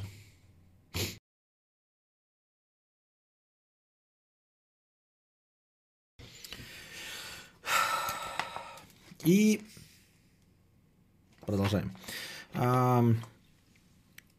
Стал он жить-поживать и добра наживать с Исидорой Дункан. Исидора Дункан очень любила, как и предыдущие, как и предыдущая жена, они там женщины-то были у него и обычные, и скромненькие, а эта женщина, ну, естественно, избалованная славой, очень любила свою славу, очень любила своих поклонников, любила свою известность и деньги. И вот, в общем, поехал он вместе с Айсидорой Дункан ездить по разным странам. Пара была яркая, даже по тем временам. Да причем здесь по тем временам? Она и по нашим временам достаточно яркая пара, да? Ну, то есть, видите, симпатичный какой молодой человек. Причем молодой человек. И не э, симпатичная и не молодая дама, но очень любима публикой. В общем, поехав за границу, он вдруг обнаружил, здесь-то он в России был наше все, он даже почти настолько был ЧСВшным, что говорил, что станет больше, чем Пушкин, а Пушкин уже тогда был нашим всем. В общем, а, достаточно амбициозный молодой человек был. И тут они едут, значит, за границей, и вдруг оказывается, что это он, приживальщик и хуепутало. Понятно, что за границей никому русский поэт нахуй не нужен, тем более с русской поэзией, которая непонятна просто, ну то есть как не носителем языка. Танец, как язык универсальный, понятен всем, поэтому э, Исидора Дункан была э, величиной мировой, а он был величиной, как оказалось, может быть, познаменитее в России, но все-таки величиной местечковой. И это его очень угнетало и тяготило, естественно. Во-первых, баба известнее, да, э, тебя, ну хрен бы с ним. А так тут еще ты привык к тому, что тебя любят и ценят, а, ты, а там ты вообще никто. Там ты просто молодой, значит, кто? Ну, понятно, кунилятор, скорее всего, по, по, по мнению всех остальных. Потому что никто не знает, что ты сам-то на самом деле тоже очень известный человек. И начал он там еще чернее пить. Ну вот понимаете, да, а, человека задело, что а, женщина его известнее его. Но это же нездоровая канитель. Надо с этим как-то жить, мириться. А он, видите ли, еще больше ударился во все тяжкие, еще более дичать стал, еще более поехал крышей. Дебошил как не в себя. И съездили они в Америку, попали в Америку во времена сухого закона, знакомств у них сильных там не было, чтобы, знаете, там где-то при мафиозных этих быть. А пить-то он хуярить любил как не в себя, поэтому приходилось ему пить прям совсем уж бормотуху какую-то конченую, дешевую, прям съедающую все, э, все внутренности. Вы понимаете, что я все для красного словца немножко, да, там привираю, преувеличиваю, приукрашиваю. Чи и аорт не заводятся. Пыш-пыш, ау завелась. Поехали.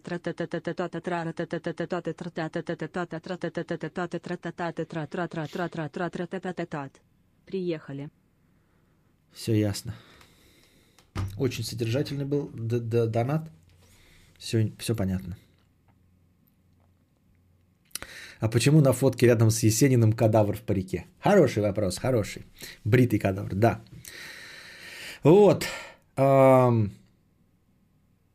Нужно как-то жить в современном феминистическом обществе. Причем тогда а, при коммунизме же за равноправие рдели. То есть это было обычное нормальное дело, чтобы женщина тоже работала и могла быть известнее тебя. Конечно, это на широкую ногу э, развилось уже потом, когда стали женщины директорами и все остальное. Но в принципе, да, все мы были пролетариат. И женщина была не друг человека, а прям, скажем, даже человек э, по тем меркам. Так что он вел себя неправильно даже по тем временам. И вот он бухал как не в себя. В Америке, значит, пили они этот э, хуевый самогон, практически как наш боярышник, да, а, что тоже не могло не отразиться на здоровье. Ну, мы скажем, 26 лет начал пить даже не в 12, не в 10, а в 16-17 как минимум. Ну, что и позволило ему так долго продержаться. И тем не менее, и тем не менее, за всю свою недолгую жизнь, вот начиная с 17 лет, получается, бухал он лет 13 всего, да, он успел, видимо, видимо, херачил много. Видимо, херачил много. Вот, например, ваш покорный слуга до сих пор жив, да? Я не знаю насколько, но тем не менее, я все еще жив, я, да, выгляжу хуже, чем Айсидора Дункан в 45 лет, но тем не менее, ну, я и не был таким алкашом. Ну, в общем, для того, чтобы испить себя к 30 годам, нужно было прям, ну, на широкую ногу пить. И он не просто пил, как я уже говорил, он был буйным, то есть дрался, ломал, все остальное. Его там даже э, в какую-то психушку посадили на парочку дней. Вот. И через три дня выпустили. Без знакомств, без нихуя, через три дня его из французской психушки выпустили. Есть даже цитата одного из наших э, психотерапевтов, психологов, психиатров, который в беседе со своим учеником упомянул о том, что он знал какого-то психиатра из Франции, который выпустил самого Есенина и говорил, что вот в 62 году не было, значит, клинической картины этих болезней. Ну, сейчас любят, да, э, э, задним числом выяснять, кто, зачем и почему покончил с собой, у кого какие болезни были, кто каким ядом был отравлен, ну, проводя ДНК экспертизы, в том числе и э, одной из дисциплин специальной олимпиады является вот выяснение причин, почему и чтобы что произошло с Есениным. Помогли ли ему или он сам, значит, справился с окончанием собственной жизни. Ну и, в общем, ему уже ставят сейчас уже практически официальные диагнозы, которые сейчас существуют и на тот момент, если и были, то широко не диагностировались. И сейчас психотерапевты говорят, что можно было ему помочь даже тогда. то есть э, тот э, лечащий врач во Франции, уже тогда мог его посадить на какое-то время, там, подержать и, и, возможно, даже обратить внимание на его состояние и что-то с этим сделать. Но нет, его просто через три дня выпустили, и он пошел дальше, естественно, сразу опять хуярить водку. Ну, я имею в виду какие-то спиртные напитки. И, и, и, и продолжать вот это вот все, кардибалет. Значит, отношения их продлились два года. Ей сначала, как и водится всем женщинам а, в страстном а, медовом месяце, конечно, нравилась вот эта ревность, да, а, нравилось, какой он пылкий, жаркий, вот это вот все, известный. Ну, пока это не переходит все допустимые пределы, и пока ты не понимаешь, что твой партнер психопат. Ну, то, что ты такой, да, думаешь, такой, вот у меня, значит, Э, новая девушка, она такая вся из себя яркая, вспыльчивая так, и ревнивая. Мне так нравится, как она э, ревнует меня. Вот, мне это так льстит. Пока в один прекрасный момент ты, короче, не просыпаешься из-за того, что тебя пырнули, блядь, в бочину ножом из этой ревности. Ты такой, а, сука, оказывается, это было не так весело. Оказывается, это было не так весело. Вот и также Айсидора Дункан, где-то к концу их отношений, спустя два года, а, поняла, что отношения немного токсичные. А, что, вы спросите, помогло ей понять? А, что Сергей Александрович не просто пылкий и жаркий поэт, любящий выпить и немного приревновать свою пассию. А что бы вам помогло такое понять?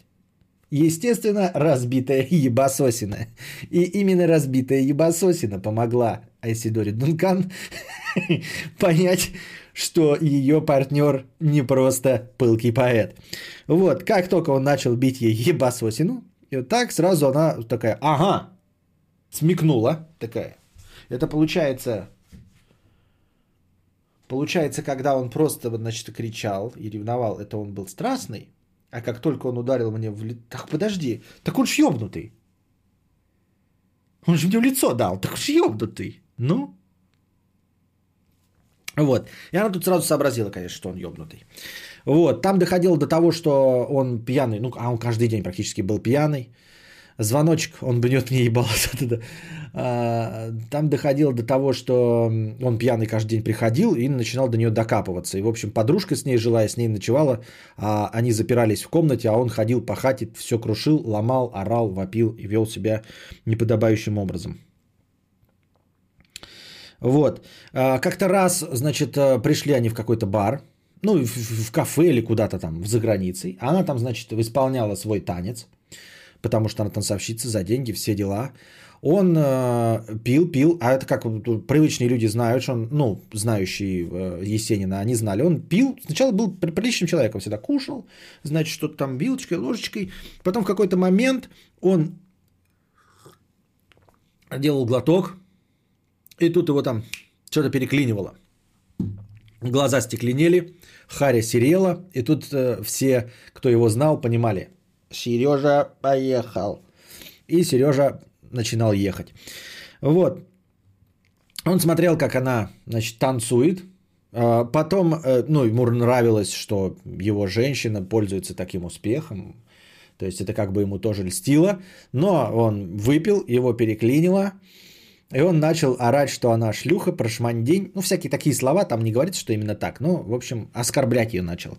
Она начала оскорблять его. Она, видимо, еще говорила с каким-то акцентом и кричала ему «Корова, свинья, собака». Больше всего его, конечно, эм, обидело слово «собака». И он что-то замахнулся на нее стулом, что ли, что-то в этом роде. А она такая, да ты заебал меня устраивать эти кардибалеты. Прямо в кафетерии взяла тарелку и пизданула ею об стол. А обычно занимался вот этой хуйней он. Он начинал. Она решила сработать на опережение. Просто, знаете, как э, если происходит какая-то драка или еще что-то, нужно совершить какой-то неожиданный поступок, чтобы все подумали, что ты психопат. Вот, и она сработала вот по этому принципу на опережение. Взяла тарелку и пизданула ей об стену. И такая, о, а это оказывается весело и прикольно. И начала хуярить значит, посуду об стену. А, Есенин, который уже замахнулся стулом, вел себя неподобающий, в целом переклинился, вдруг почему-то в прыжке переобулся и такой, Так Айсидора же ебнутая. И вызвал доктора-врача. Приехал доктор-врач. Он говорит, моя пассия Айсидора Дункан ебнутая на всю кукуху. Сделайте ей укол. Здесь находились подруги этой Айсидора Дункан. И подруги такие, нихуя сел нахуел. А ему тоже укол вставьте. Это вообще-то он начал. Это такой, а он такой, я ничего не знаю. У меня все нормально. Я вообще хороший человек. Никогда ничего такого не делал. У меня подруга какая-то ебнутая. Я сижу здесь спокойно, а кушаю водку. Вот, э, ведусь приличные беседы, блядь. Это, блядь, старая манда. Это устроила какой-то кардибалет, укол ей, блядь.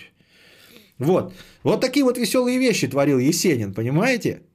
Это не сейчас я симпровизировал, это я вам пересказал историю, примерно как она звучала. То есть он вызвал врача, сказал укол сделать, и когда приехал врач, он вел себя тише воды, ниже травы. Приличный человек вообще. Как будто бы это не он вот это все устраивал, вот это тут. А вот, еще, поскольку он ну, ездил с ней прихлебателем, приживалой, э, и ничего не зарабатывал за границей, э, его очень подкосило, что его не приняли в Америке. Я вообще, честно говоря, не очень понимаю, как могли в Америке кого-то принять, в принципе, да. Может быть, имелось в виду среди какой-то э, иммигра... иммигрантской публики, да, на Брайтон-Бич должны были принять его как русскоязычного поэта. Но в любом случае в Америке его не приняли, прям скажем. Видимо, им посчиталась эта деревенская лирика слишком деревенской, слишком э, приземленной.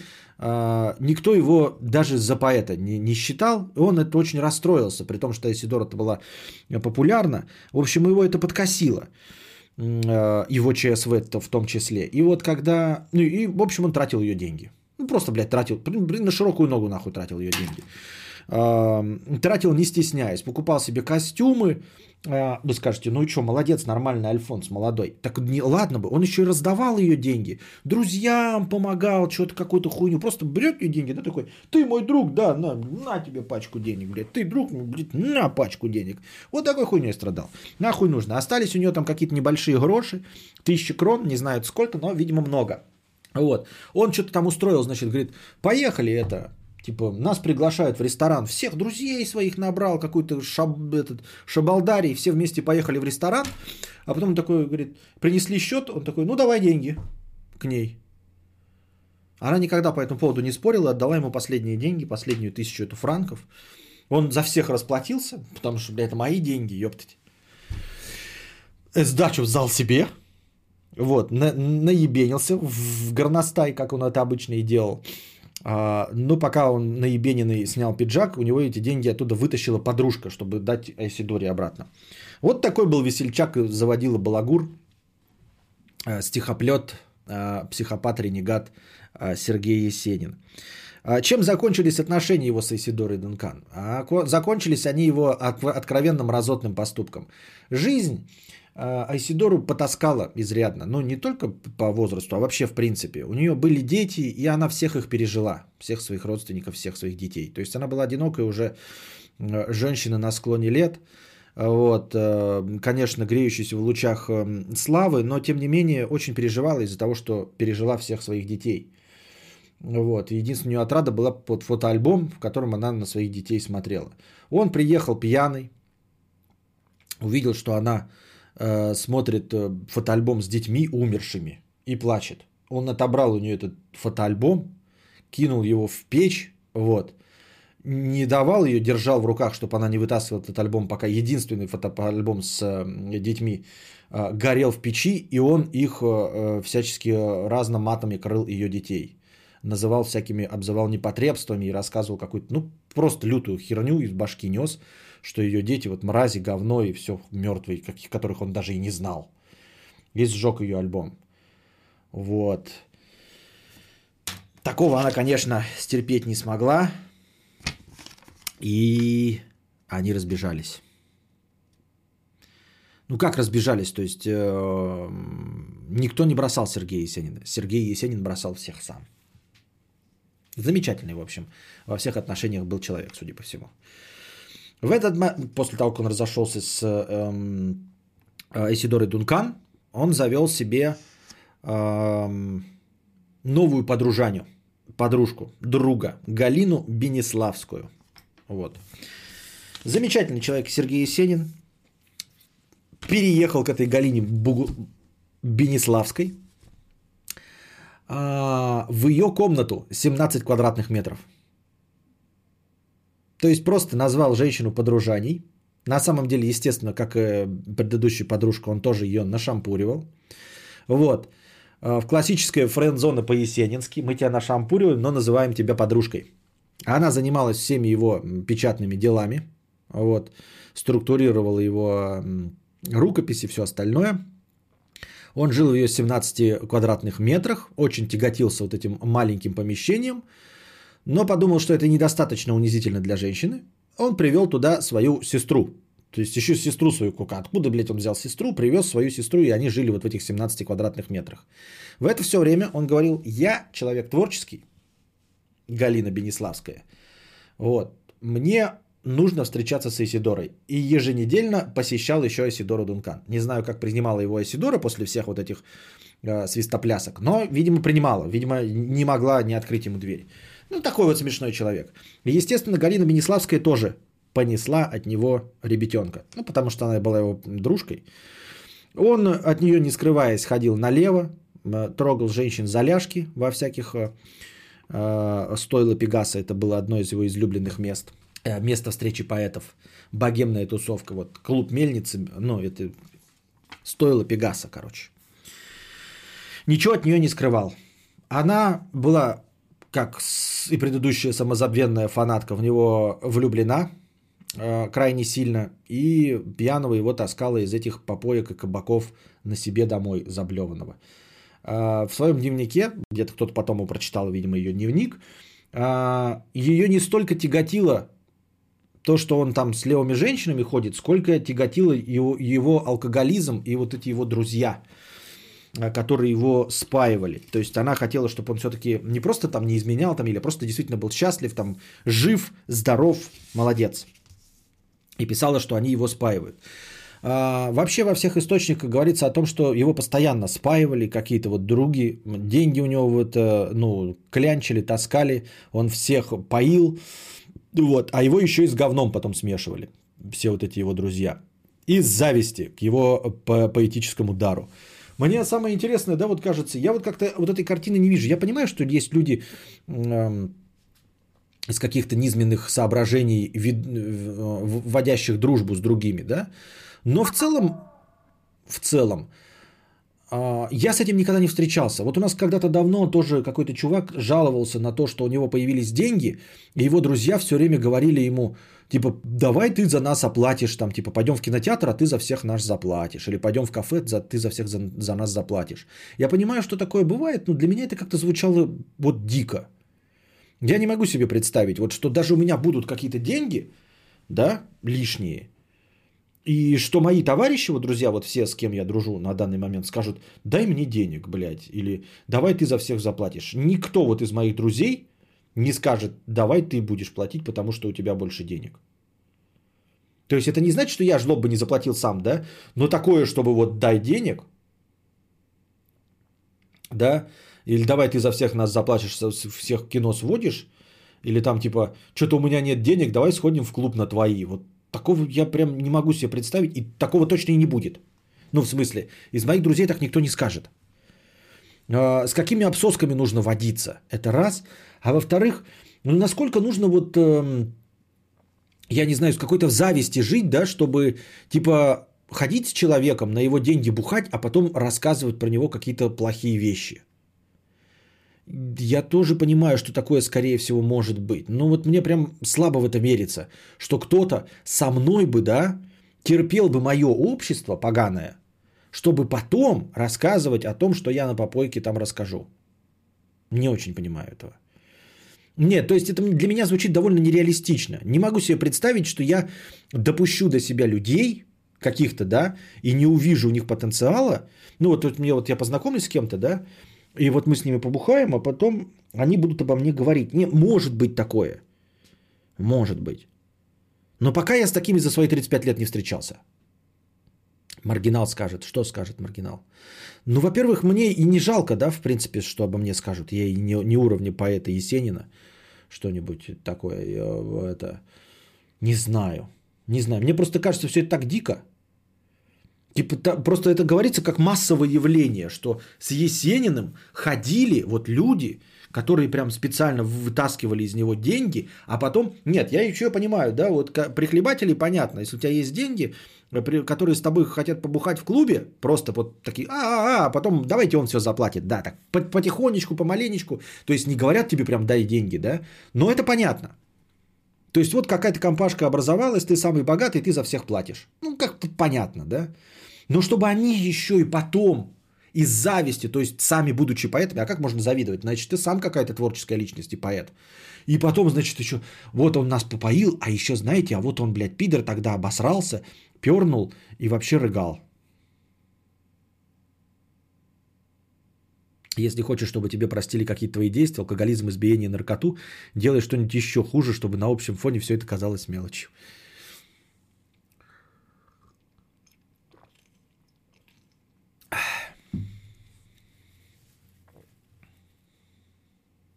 Я знаю одного стримера, которого обосрали почти все, через кого они хайпели.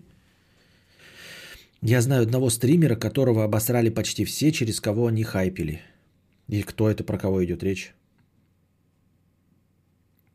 Когда его забанили на Твиче. Ты, ты, ты, зачем ты нам вот эту вот интригу разводишь? Просто наз- назови этого стримера, да и все. Друзья залупы. Так я и говорю, друзья залупы бывают. Но тут говорится о том, о, о- масштабном явлении, что его только одни залупы ок- окружали. Только одни залупы, понимаешь? Гексоген. Кто это гексоген? Вот кто?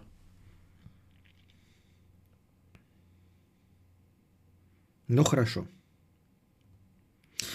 Вот, потом еще была какая-то эм, Галина Серебрякова, потом у него были платонические отношения с некой Августой Миклашевской. Вот, как они были, и почему они не переросли в плотские, непонятно. Но, в общем, видимо, она ему в итоге не дала. Самое интересное, да, когда бывают вот всякие вот эти воспоминания пишут, я уже об этом говорил, и меня тоже это поражает. Вот эта вот Галина Серебрякова, которая тоже занималась какими-то делами, по-моему, кто она там была, а, пишет, что вот уже в те года он нес в себе трагедию. Значит, чувствовал э, приближающуюся смерть. Вот как не запустишь любое, пусть говорят, посвященное чьей-то смерти, там всегда обязательно, знаете, я встретил его за три дня до смерти, и какая-то пустота была в его глазах. И вы знаете, и он так просто, как обычно, был весел, а потом взглянул на меня с какой-то грустью, и я сразу поняла, он чувствует приближение кончины. Но ты, конечно, этого не сказала. Только через три дня, когда он скопытился, ты это вот вдруг поняла, что это был знак. И понятное дело, что если бы он не скопытился, не попал под колеса автомобиля, да, там не упал с лестницы, еще что-то, то эти знаки бы не... Потому что этих знаков ебаные, блядь, триллионы. И сексиллиарды. И они ничего не значат, понимаете? Вообще ничего. То есть вот я, например, свой пустой взгляд, да, делаю там, например, по по 40 раз в месяц. Вот вам так на вас смотрю. Но в какой-то момент я обязательно сдохну, правильно? А, Я имею в виду помру. Ну, если поздно, то это, конечно, да. Но если вдруг я по- помру от какого-то несчастного случая очень скоро, вы скажете, а вот он на нас так смотрел 11 марта в 2.52 по московскому времени. Это, видимо, он знал. Он знал. Короче, ребят, смотрите, да?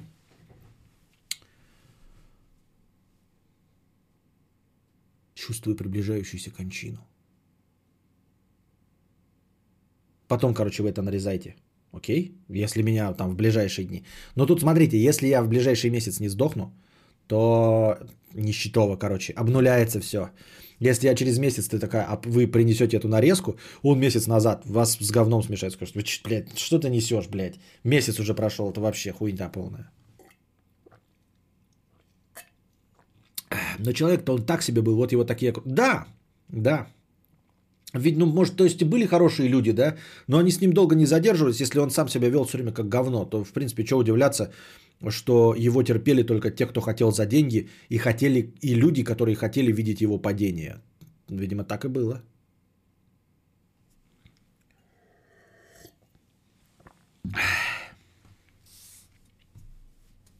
Вот.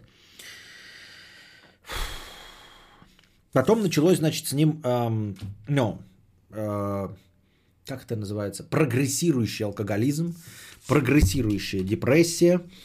а, начала в конечном итоге выливаться уже и в манию преследования, бессонницу и галлюцинации. Естественно, галлюцинации а, сопровождались эм, вспышками фантастической логики. Например, в один прекрасный день он пришел, значит, к Исидоре, видимо, на квартиру, зашел в дом, ему показалось, что его кто-то преследует. Непонятно кто, но кто-то преследует. На втором этаже он выпрыгнул в окошко и убежал. Прибежал домой и хвастался. Я убежал от преследователей. Они меня преследовали. И вот, я хитро их перехитрил. Поэтому ставьте мне сейчас еду, а то они сейчас придут по моему адресу. Вот. А вообще они меня, конечно, не поймают, потому что у меня есть что? У меня есть веревка. Нет, это не значит, что я повешусь, это будет только через 5 лет. А, у меня есть веревка и хитрый план. Если они за мной придут, то я по этой веревке спущусь с седьмого этажа. Домашние подумали, охуительный план, Сережа, Сергей Александрович. Надежный, сука, как швейцарские часы. Что может быть, что может пойти не так в плане убегать от э, мнимых преследователей в окошко с седьмого этажа по веревке? Ну, в общем, э, ему принесли его обед стандартный, бутылка коньяка и ничего, потому что можно было принести еще что-нибудь, а все равно ел он мало, он только хуярил коньяк. А он уснул, на следующее утро, естественно, забыл а, о том, что его кто-то преследовал и вообще а, а, обо всей вчерашней истории. Так он начал делать довольно часто. Вот. И потом он решил уехать на Кавказ. Решил и рванул. И на полгода уехал на Кавказ.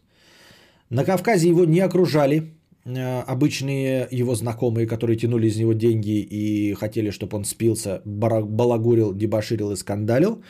Вот, поэтому пил он изрядно меньше. Ходил, конечно, по бледотошным, э, по проститутошным, там местным. Вот, писал своей вот этой Галине Бенеславской, что никаких про бледотошным он не ходит. Довольно продуктивный период в его жизни был. Он там писал, успокаивался. Свежий воздух, эм, органик пища, фуд – поменьше алкоголя, поменьше алкоголя, потому что его никто еще специально не напаивал. Поэтому он даже там за эти полгода подлечился. Даже получше стало и довольно э, неплохо пописал в это время. Вот. Но уже к этому времени осталось совсем немного. Он уже написал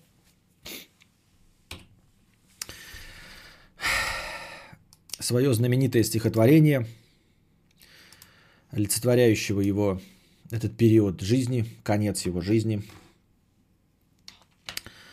Стихотворение «Черный человек». Вот.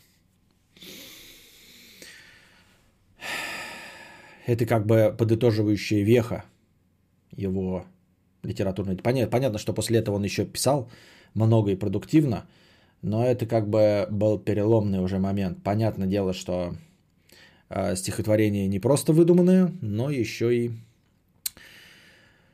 э, еще и отражающее его внутреннее состояние. Друг мой, друг мой, я очень и очень болен. Попытаюсь я прочитать это стихотворение, насколько смогу. Друг мой, друг мой, я очень и очень болен. Сам не знаю, откуда взялась эта боль. То ли ветер свистит над пустым и безлюдным полем, то ли рощу в сентябре осыпает мозги алкоголь. Голова моя машет ушами, как крыльями птица. Ей на шее ноги маячить больше не в мочь. Черный человек, черный, черный, черный человек. На кровать ко мне садится — черный человек спать не дает мне всю ночь. Черный человек водит пальцем по мерзкой книге, и гнусавя надо мной, как над усопшим монах, читает мне жизнь какого-то прохвоста из забулдыги, нагоняя на душу тоску и страх. Черный человек. Черный, черный. Слушай, слушай, бормочет он мне — в книге много прекраснейших мыслей и планов.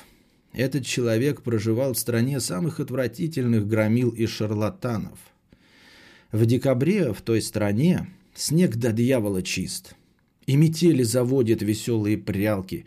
Был тот человек авантюрист, но самой высокой и лучшей марки. Был он изящен, к тому же поэт, хоть с небольшой, но ухватистой силою, и какую-то женщину сорока с лишним лет называл скверной девочкой, своей милою. «Счастье, — говорил он, — есть ловкость ума и рук. Все неловкие души за несчастных всегда известны. Это ничего, что много мук приносит изломанные и лживые жесты. В грозы, в буре, в житейскую стынь, при тяжелых утратах и когда тебе грустно, казаться улыбчивым и простым – самое высшее в мире искусство. Черный человек, ты не смеешь этого. Ты ведь не на службе живешь водолазовой. Что мне до жизни скандального поэта? Пожалуйста, другим читай, рассказывай. Черный человек глядит на меня в упор, и глаза покрываются голубой блевотой. Словно хочет сказать мне, что я жулик и вор, так бесстыдно и нагло обокравший кого-то. Друг мой, друг мой, я очень и очень болен. Сам не знаю, откуда взялась эта боль. То ли ветер свистит над пустым и безлюдным полем, то ли как рощу в сентябрь осыпает мозги алкоголь. Ночь морозная. Тих покой перекрестка. Я один у окошка. Ни гостя, ни друга не жду. Вся равнина покрыта сыпучей мягкой звездкой, и деревья, как всадники, съехались в нашем саду. Где-то плачет ночная зловещая птица. Деревянные всадники сеют копытливый стук. Вот опять этот черный на кресло мое садится, приподняв свой цилиндр и откинув небрежно сюртук.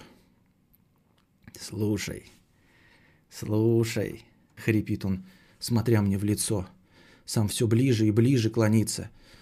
«Я не видел, чтоб кто-нибудь из подлецов так ненужно и глупо страдал бессонницей. Ах, положим, ошибся. Ведь нынче луна.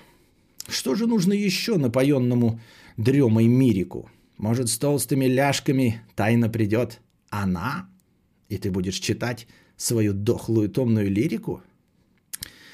Эх, люблю я поэтов, забавный народ. В них всегда нахожу я историю сердцу знакомую, как прыщавой курсистке длинноволосый урод говорит о мирах, половой истекая истомою. Не знаю, не помню. В одном селе, может в Калуге, а может в Рязани, жил мальчик в простой крестьянской семье, желтоволосый, с голубыми глазами – и вот стал он взрослым, к тому же поэт, хоть с небольшой, но ухватистой силою, и какую-то женщину сорока с лишним лет называл скверной девочкой и своей милою. Черный человек, ты прескверный гость. Эта слава давно про тебя разносится. Я взбешен, разъярен, и летит моя трость прямо к морде его, в переносицу. Месяц умер. Синеет в окошке рассвет – Ах ты ночь! Что ты ночь наковеркала? Я в цилиндре стою. Никого со мной нет. Я один. И разбитое зеркало. Вот, напоминает очень ворона. Напоминает очень ворона Эдгара Аллана По. Согласитесь. Ну, если вы помните ворона Эдгара Аллана По. Точности так же, только там ворон садится на кровать, а здесь черный человек в цилиндре. Ну, ход-то, конечно, в конце не ахти какой а, оригинальный. Э, это было понятно, что либо он кукухой поехал, но тут оказалось, что под прямым текстом это сам он. Но, в принципе, мне кажется, вот прям не знаю. Наверняка литературоведы знают, что это прям ворон. Опять Исидору поколотил. Вот. На этом мы закончим сегодняшний рассказ про Сергея Есенина, потому что закончился материал. Ждем следующей серии. И окончание жизненного пути Сергея Александровича Есенина. Надеюсь, вам понравилось.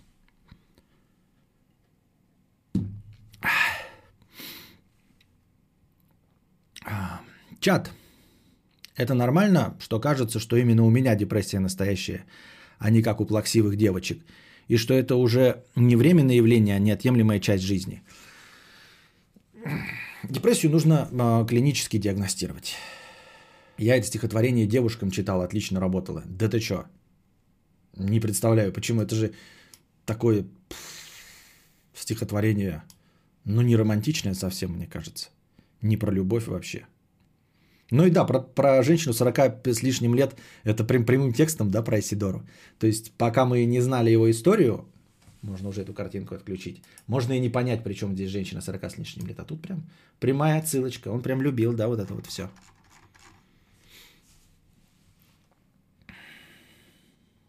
Под, так, хотелось бы услышать твое мнение насчет Джигана и трансляции, где он попросил дочь свою принести дочь.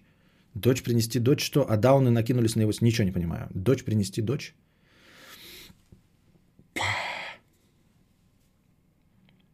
А он и сказал, как работало. Может, он отпугивал. А, ну да. Такой прочитался, знаешь, телки к тебе липнут, липнут, а ты им давай черного человека читать наизусть. Они такие, ой, бля, он поехавший нахуй надо. И сразу.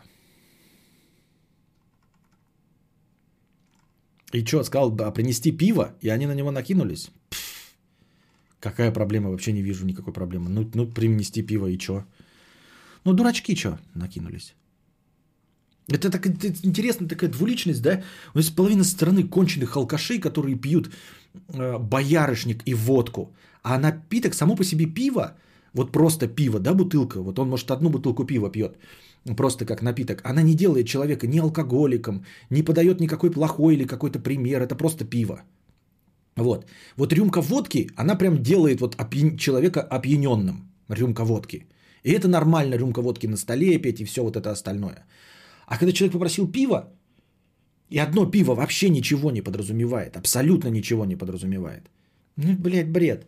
И э, у нас будет э, куча людей алкашей валяться, да, заблеванных, и дети будут тащить своих пьяных родителей, и никто не подойдет, никто ничего никому не скажет. А Джиган, э, который явно не алкаш, да, если я правильно себе представляю, кто такой Джиган, который явно не алкаш, это турникмен или что-то такое, да, рэпер, э, скорее всего, прекрасно обеспечивает свою дочь, и, и, и как и каждый абсолютно из тех, кто его осудил, а, он может выпить э, пиво, и все могут выпить пиво, но осудили только его, блядь.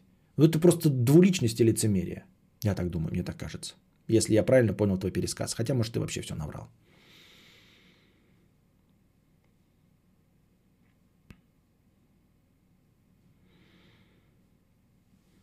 Спасибо, Костя. Только благо тебе, только благо тебе дошел домой через эту черную трассу. Через какую черную трассу? А, типа очень эмоциональное стихотворение, их трогало. Пьяные были, молодые. А, понятно. Турникмен сейчас в рехабе. Да? Вас хрен поймешь, следить за этими звездами. Так. Что-то я забыл. Я читал это или не читал? Мое лицо подставка для пизды три дня назад. Костя, хочу повторить свой вопрос из межподкастового доната, который, видимо, затерялся среди всяких игровых стримов и прочего. По крайней мере, я официально в подкастах его так и не услышал. Вопрос был такой. Делает ли меня геем то, что я драчу на female пов, где сосут член от первого лица? Да.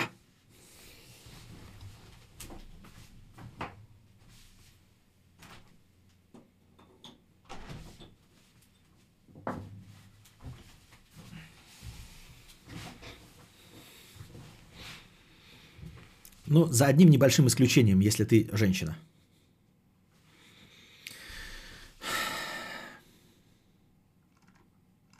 Мне казалось, что была какая-то простыня от дружи, которую я пропустил. Мне казалось. Но теперь я ее не вижу. Почему-то. Сегодняшние донаты вижу, никакие просто не от дружи не вижу. Не понимаю. Female пов это что? Это пов только от лица женщины. То есть ты обычно смотришь порнуху, как э, телку трахают, а тут ты смотришь порнуху, как тебя трахают.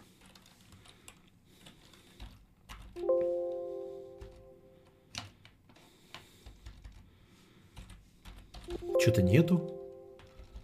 Я что-то как-то... Что?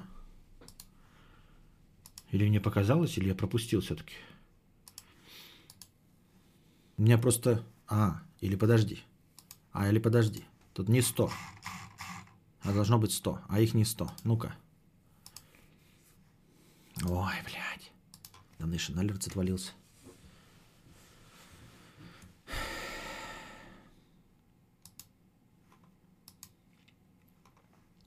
Сейчас я пытаюсь и по донатам пройдемся. так. Так. If I could save time in a bottle. Dun, dun, dun. Нету никакого от дружи доната. Или я что-то, или я, или тут мои полномочия все. Или я искать не умею.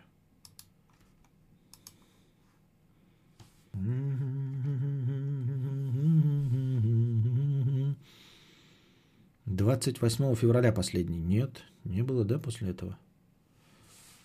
Ну ладно. Какой-то тупняк у меня наступил. Ну ладно, бывает, бывает. Так. Предводитель белгородских индейцев 137 рублей 15 копеек. И давайте начнем. Это в начале подкаста.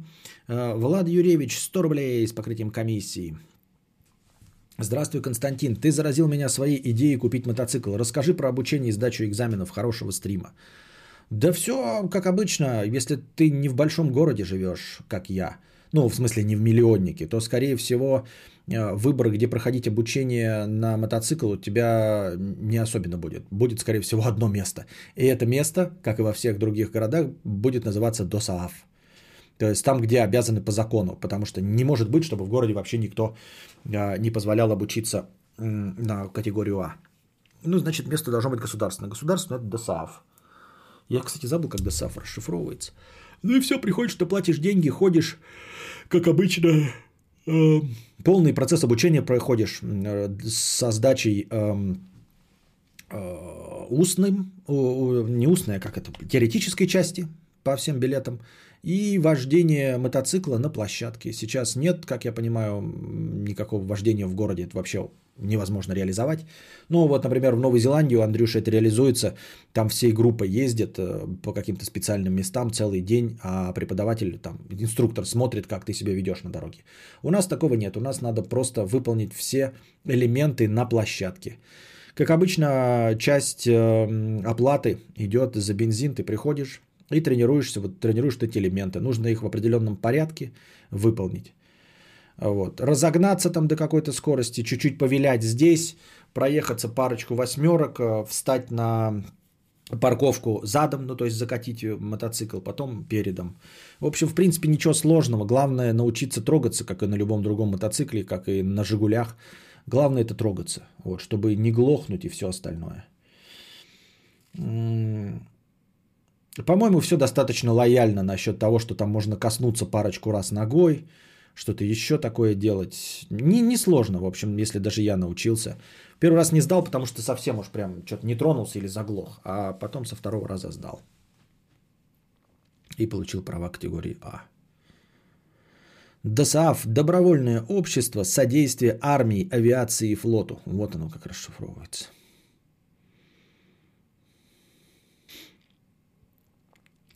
Арч 50 рублей. Арк. Арч 50 рублей с покрытием комиссии. Хорошего подкаста, а может быть даже игрового стрима. А также настроения, интернета и лепездричества. Спасибо. Тут обитает черный лысый проститут. 51 рубль. Костя, как относишься к тому, что у Ухру Кениата, президент Кении, вследствие скорых поправок в Конституцию своей страны может остаться у руля до 2036 года? Я ничего не думаю по этому поводу. Ничего я по этому поводу не думаю. У меня нет никаких мыслей. Но в целом я одобряю а, президента Кении во всех его начинаниях.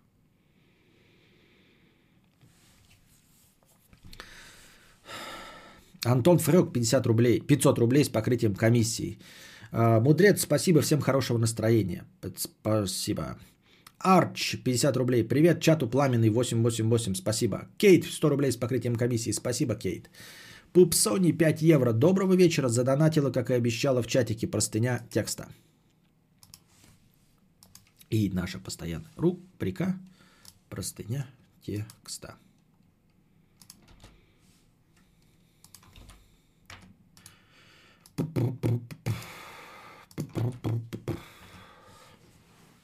Дно.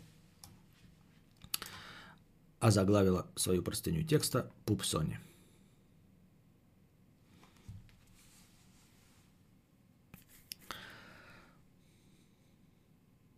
Доброго вечера, Константин и дорогие подписчики. Возвращаюсь к вам после долгого перерыва со своей унылой историей и философскими вопросами. Два дня назад расстались со своим куном, не сошлись характерами. Плюс это был тот случай, когда мне из ЕС, когда мне из ЕС нужно было переезжать в Россию. Так как э, он радикальный патриот. Это была одна из причин расставания. А, вроде бы и радоваться нужно, что так все закончилось, ведь я молодая и не сильно стрёмная тян, и, наверное, у меня есть какие-то мизерные шансы найти кого-то поближе, адекватнее, да и более подходящего. С прошлым у нас была сильная разница в возрасте. А, но в любом случае сижу, мотаю сопли на кулак. Я сейчас пытаюсь, подожди. Плюс это был тот случай, когда мне из ЕС нужно было переезжать в Россию, так как он радикальный патриот с разницей в возрасте. Понятно. Но в любом случае сижу, сижу, мотаю сопли на кулак. Мы вдвоем с коллегой снимаем дом, так как цены на жилье просто бешеные. И сегодня она сказала, что будет съезжать, так как очень дорого. А взамен себя она никого не нашла за два месяца. Поэтому велик шанс, что агентство выкинет и меня на улицу, и теперь прибавилось еще более с поиском жилья и с тем, что вообще делать дальше. Можно вернуться домой в Прибалтику. Я живу и работаю сейчас в Ирландии. Пойти работать кассиром в супермаркет – и жить на нищенскую зарплату. Но чтобы что? Жизнь становится лучше и светлее. Жить, жизнь становиться лучше и светлее не собирается. С возрастом будут появляться все больше проблем таких как разные заболевания и немощи как минимум. Родные будут умирать, пока в конце концов не останется никого. Просто хотелось поделиться наболевшей ситуацией, может выслушать каких-нибудь философских мыслей от мудреца. Я знаю, как ты относишься к самовыпиливанию, но интересно, как все остальные находят силы и мотивацию справляться со всем этим дерьмом. Ведь всегда происходит какая-то срань. Мы осуждаем самовыпиление и все остальное, потому что, потому что осуждаем. Вот. А, не все находят силы с этим справляться. Некоторые спиваются, некоторые опускаются и заводят тараканов. Вот. А, ну, в твоем случае можно все-таки попытаться, да, жить дальше в этой стране. Ну, то, что тебе придется переехать из дома, это же не значит, что ты не найдешь другое жилье. Может быть, подешевле все-таки. Может, все-таки получится подешевле найти жилье. И продолжать работать и поставить себе, ну, как поставить, наверное, цель какая-то есть. И возможность получить гражданство Ирландии. То есть допинаться до того момента, когда ты будешь гражданином Ирландии. А потом уже можно и, в принципе, ну, то есть на небольших работах э, и, и в Ирландии чалиться, будучи уже гражданином. Я не знаю, насколько там реалистично получить. Но если ты там уже есть, то, наверное, вид на жительство имеешь. Осталось его только дотолкать до момента, когда ты сможешь получить гражданство. В общем, э, то, что ты, тебе придется выезжать из дома, еще не значит, что Другого ты жилья не найдешь по своему бюджету. Но да, подзатянуть поясок придется и, наверное, поубавить свои аппетиты, поумерить. Все. Ты сейчас, э, я живу и работаю сейчас в Ирландии. Но живешь, ну и зачем возвращаться-то? Что, почему, по какой причине? Грустненько, что рассталась, но так просто тяни время. Да, люди расстаются, просто тяни время и жди, э, когда потихонечку отпустит. И все. Э, поэтому сейчас единственное, потому что вы же расстались уже, уже расстались, и ты уже в Ирландии. То есть само по себе расставание не подразумевает переезд куда-то. А остается у тебя единственная проблема, что ты сейчас теряешь дом из-за того, что соседка съехала. Дом был вроде неплохой, да? Что, переезжать обратно в то место, где тебе не нравится, из-за того, что придется переехать в новую квартиру? Скажем, Странно, странно. Не то, чтобы это большая преграда, мне так кажется. Я сама из Литвы, там родители дешевле. Ну, понятно, что дешевле жить. Но да, а в Казахстане еще дешевле, можно в Казахстан уехать, мне кажется, в Казахстан. Ну, типа, если так смотреть на вещи. Вот. Эм, твоя зарплата же позволит наверняка жить, потому что ты же получаешь не минимум в Ирландии. То есть тебе просто придется переехать в жилье поскромнее. У тебя же не было такого, что, блин, мне хватало только с э, напарницей. Без напарницы я ухожу в минус и в полное банкротство, и вообще не имею денег на жилье и на еду. Нет же, нет. Это значит, что нужно просто поубавить аппетиты. Или как? Или ты вообще не видишь перспектив, типа, зачем тебе гражданство это, а вернуться в Прибалтику? Вот это я не знаю, честно говоря. Люди же возвращаются все-таки, да?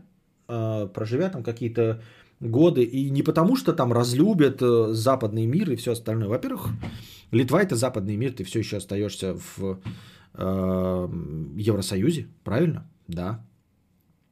Поэтому, да, ты просто с одной стороны, страны, которая чуть по развитию, переедешь в чуть менее развитую страну в которой ты уже имеешь гражданство. Может быть, оно и стоит того, если там есть перспективы какие-то, может быть, карьерного роста.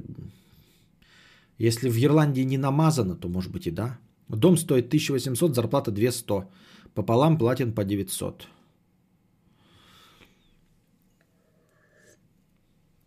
Я говорю, если не намазано в Ирландии,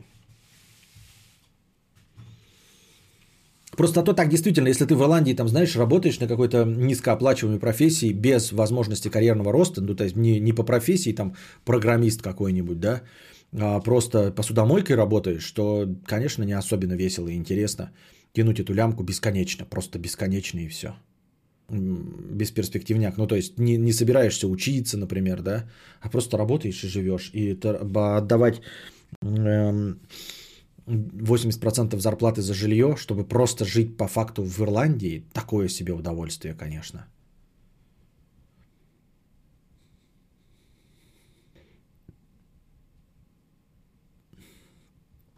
Работаю в игровой фирме, средняя зар- работа и зарплата, но можно развиваться и расти. Это как с твоим похуди. А, ну в смысле, ты нормально работаешь, ты а, работаешь как образованный человек.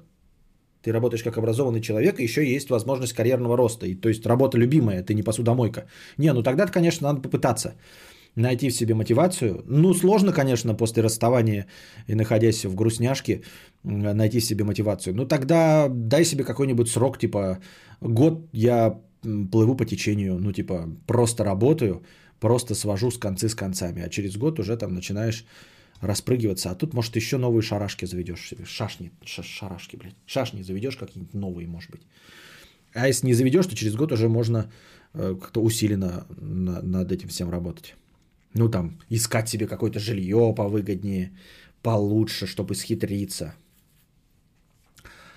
А, ну и, а можно и вообще, есть люди, я поражаюсь, как это, в, в состоянии грустняшки а, убиваются в это, как это называется, как это не рукоблута, блядь? Трудоголик, вот. В трудоголизм, понимаешь? Это, оказывается, еще можно эм, в, в, в, трансформировать свою грустняшку и отсутствие целей в личной жизни в трудоголизм.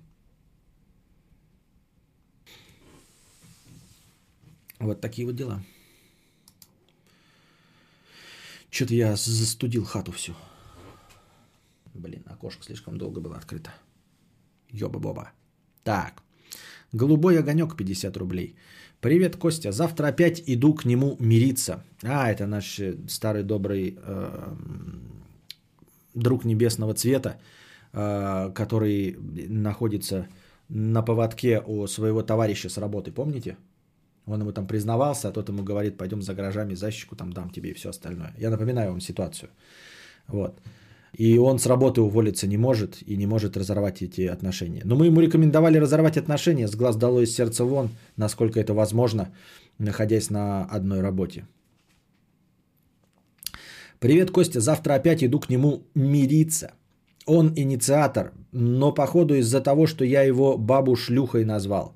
Чего ожидать, как думаешь? Работу бросить все равно не могу, но и сказать, что за работа тоже не скажу. А то все поймут, кто я и кто он. Хорошего стрима, не Петр. Мне вот это... Не... Во-первых, мы тебя не спрашивали, где ты работаешь и что за работа. Мне вот это вот пояснение не нравится. Мне теперь кажется, что твоя история это какой-то троллинг э, долгоиграющий, который ведет нас к какой-то нелепой развязке, что-нибудь типа того, я какой-нибудь рэпер, а, а он второй рэпер какой-нибудь. Я ему битмейкер, а он рэпер.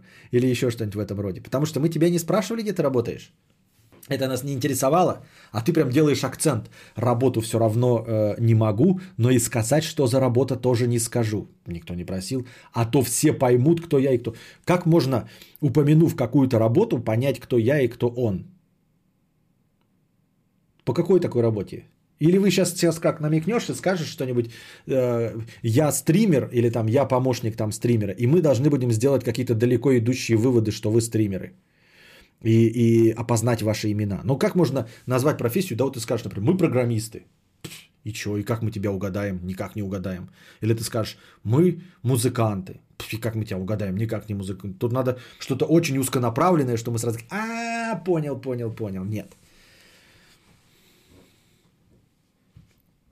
Мне кажется, ты настролируешь. И хорошего стрима не Петр и куча смайликов. Что это должно значить? Вот я сейчас вам это коперну текст в чат, ребята. Что это вот это значить должно, я не понимаю. Не Петр.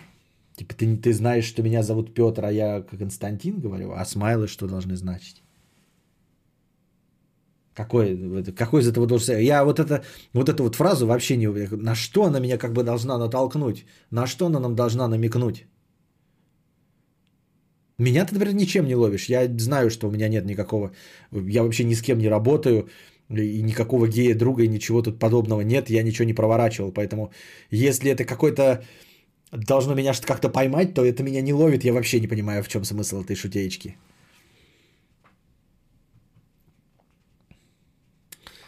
Вот. Ну, короче, поэтому у нас есть сомнения в том, что ты правильно, прав, правдишнюю историю рассказываешь. Эм, ну, а в любом случае мы продолжаем. Да не стоит мириться. Зачем тебе мириться? У тебя токсичные отношения, в которых ты просто в рабском положении находишься. Ну, в, в плохом смысле в рабском. Не в хорошем смысле, э, когда тебя на поводке водят э, и хлестают, а в том смысле, что тебе вообще ничего не дают, а просто Э, терзают тебя и все, нахрен бы тебе это нужно было. Я бы на твоем месте, э, вот он инициатор, давай мириться. Нет, не мирись и все. Не мирись и все. Хуйня это, по-моему, какая-то подзалупная, блядь.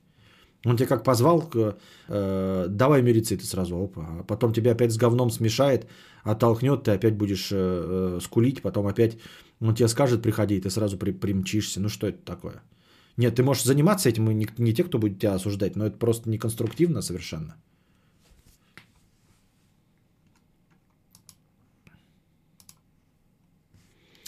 Таксист Гена, 50 рублей с покрытием комиссии. У меня мама продала нуждающимся корову почти даром, а они ее по осени издали на мясо, хотя говорили, что берут для молока детям. Корова тоже умная была, очень жалко ее. Для себя давно усек, все эти бедные идут нахер. Как говорила Терешкова, обнуляем. Кадавр э, сразу, понял, сразу бы понял, что его надули и всек бы им. Нет, ничего бы я не всек никому, я никому никуда не, не всекаю, во-первых. Вот. И меня точно так же наебывали цыгане, опять напоминаю вам. Во-вторых, даже ну, не факт, чтобы понял. Если бы понял, то не всек. Но в целом я поддерживаю тебя. Никакой благотворительностью заниматься не нужно. Я ни в коем случае не отговариваю вас, ребята. Вы можете заниматься благотворительностью, если у вас триллионы денег и вам не жалко 100 рублей отдать. Но так, чтобы вообще похуй. Да? То есть отдал 100 рублей, а уж купил он на них наркотики, корову, бензин, там, клей-момент, чтобы вас вообще не волновало, чтобы вам абсолютно не было жалко. Вот, это главный принцип. Заниматься благотворительностью надо так, чтобы вам этих денег было не жалко, даже если они сгорят просто синим пламенем в костре. Главное, чтобы себе не дарить отрицательные эмоции. А тут получилось, что вот видите, нуждающимся корову продали, а в итоге получили отрицательные эмоции из-за того, что э, у вас ощущение наебалово. Это обидно и досадно. Вы поступили хорошо, а получаете отрицательные эмоции. Вот этого не должно быть.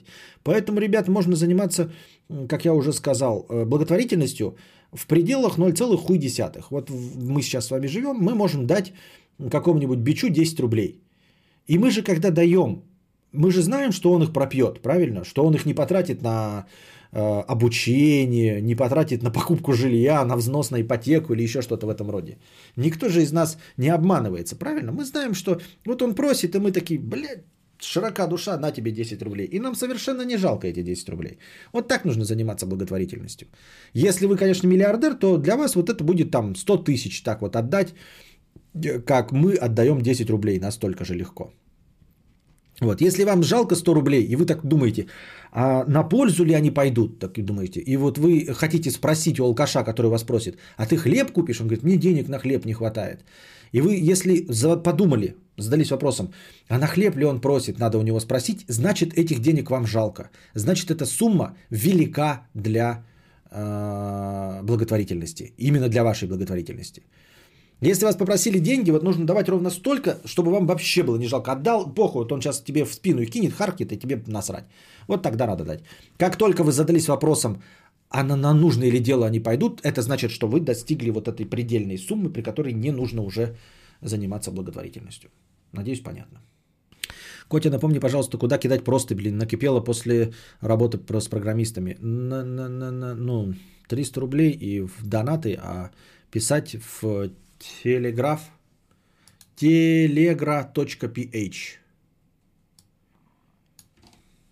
и потом ссылку кидать в донат. Вот это вот сюда. Шулюм Петрович, 3000 рублей, надо, надо поправить настроение. Спасибо, Шулюм Петрович. Аноним 1001 э, рубль, завожу черный тыр-тыр-тыр, я читал, спасибо. Писька чьей-то матери за 50 рублей с покрытием комиссии. Когда начался стрим, решил пойти за куркой KFC. В итоге купил дохуя в KFC в продуктовом на 1200 суммарно.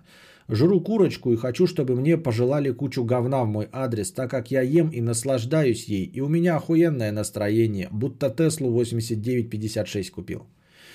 Ну, не будем э, желать тебе говна за покупку продуктов на сумму 1200. Человек такой говорит, я накупил дохуя в KFC и в продуктовом на 1200 суммарно. Это немного.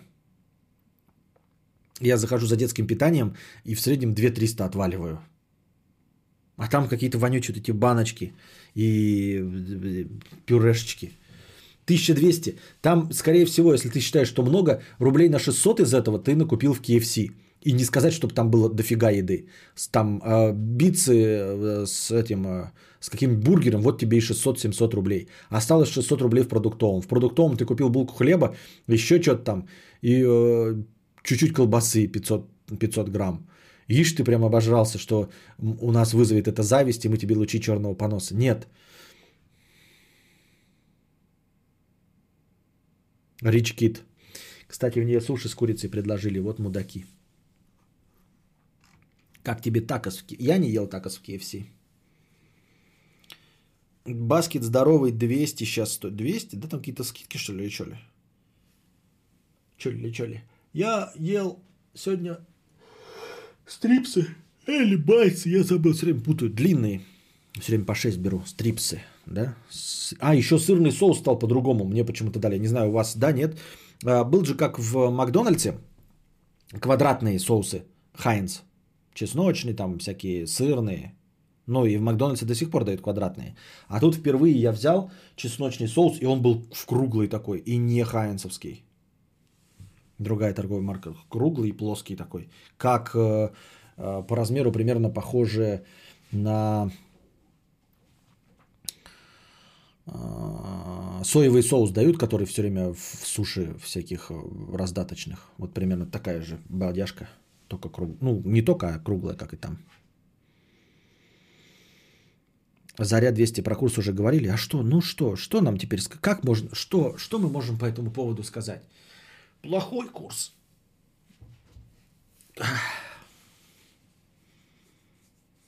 Надо скорость счетчика увеличивать, вот что. Кого увеличивать? Я его вот так уменьшил уже. Так что тут мои полномочия все. Надеюсь, вам понравился сегодняшний подкаст, дорогие друзья. Вот. А, приходите завтра.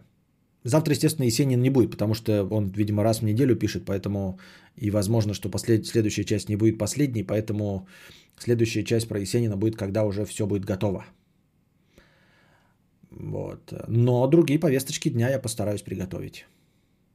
Может быть, найду в себе мотивацию и начну, наконец, делать что-то с весом, с расписанием, с более ранними стримами и со всем остальным. И вам, и вам желаю того же, ребята, найти, главное, вот эту нить мотивационную, чтобы начать что-то делать. Ведь что-то делать несложно, мы даже знаем в большинстве случаев, что именно нужно делать, но просто не делаем, откладывая это на завтра. Желаю вам, чтобы завтрашний день это был именно тот, когда вы начнете все делать, а не перекладывать на послезавтра. Держитесь там. Вам всего доброго, хорошего настроения и здоровья.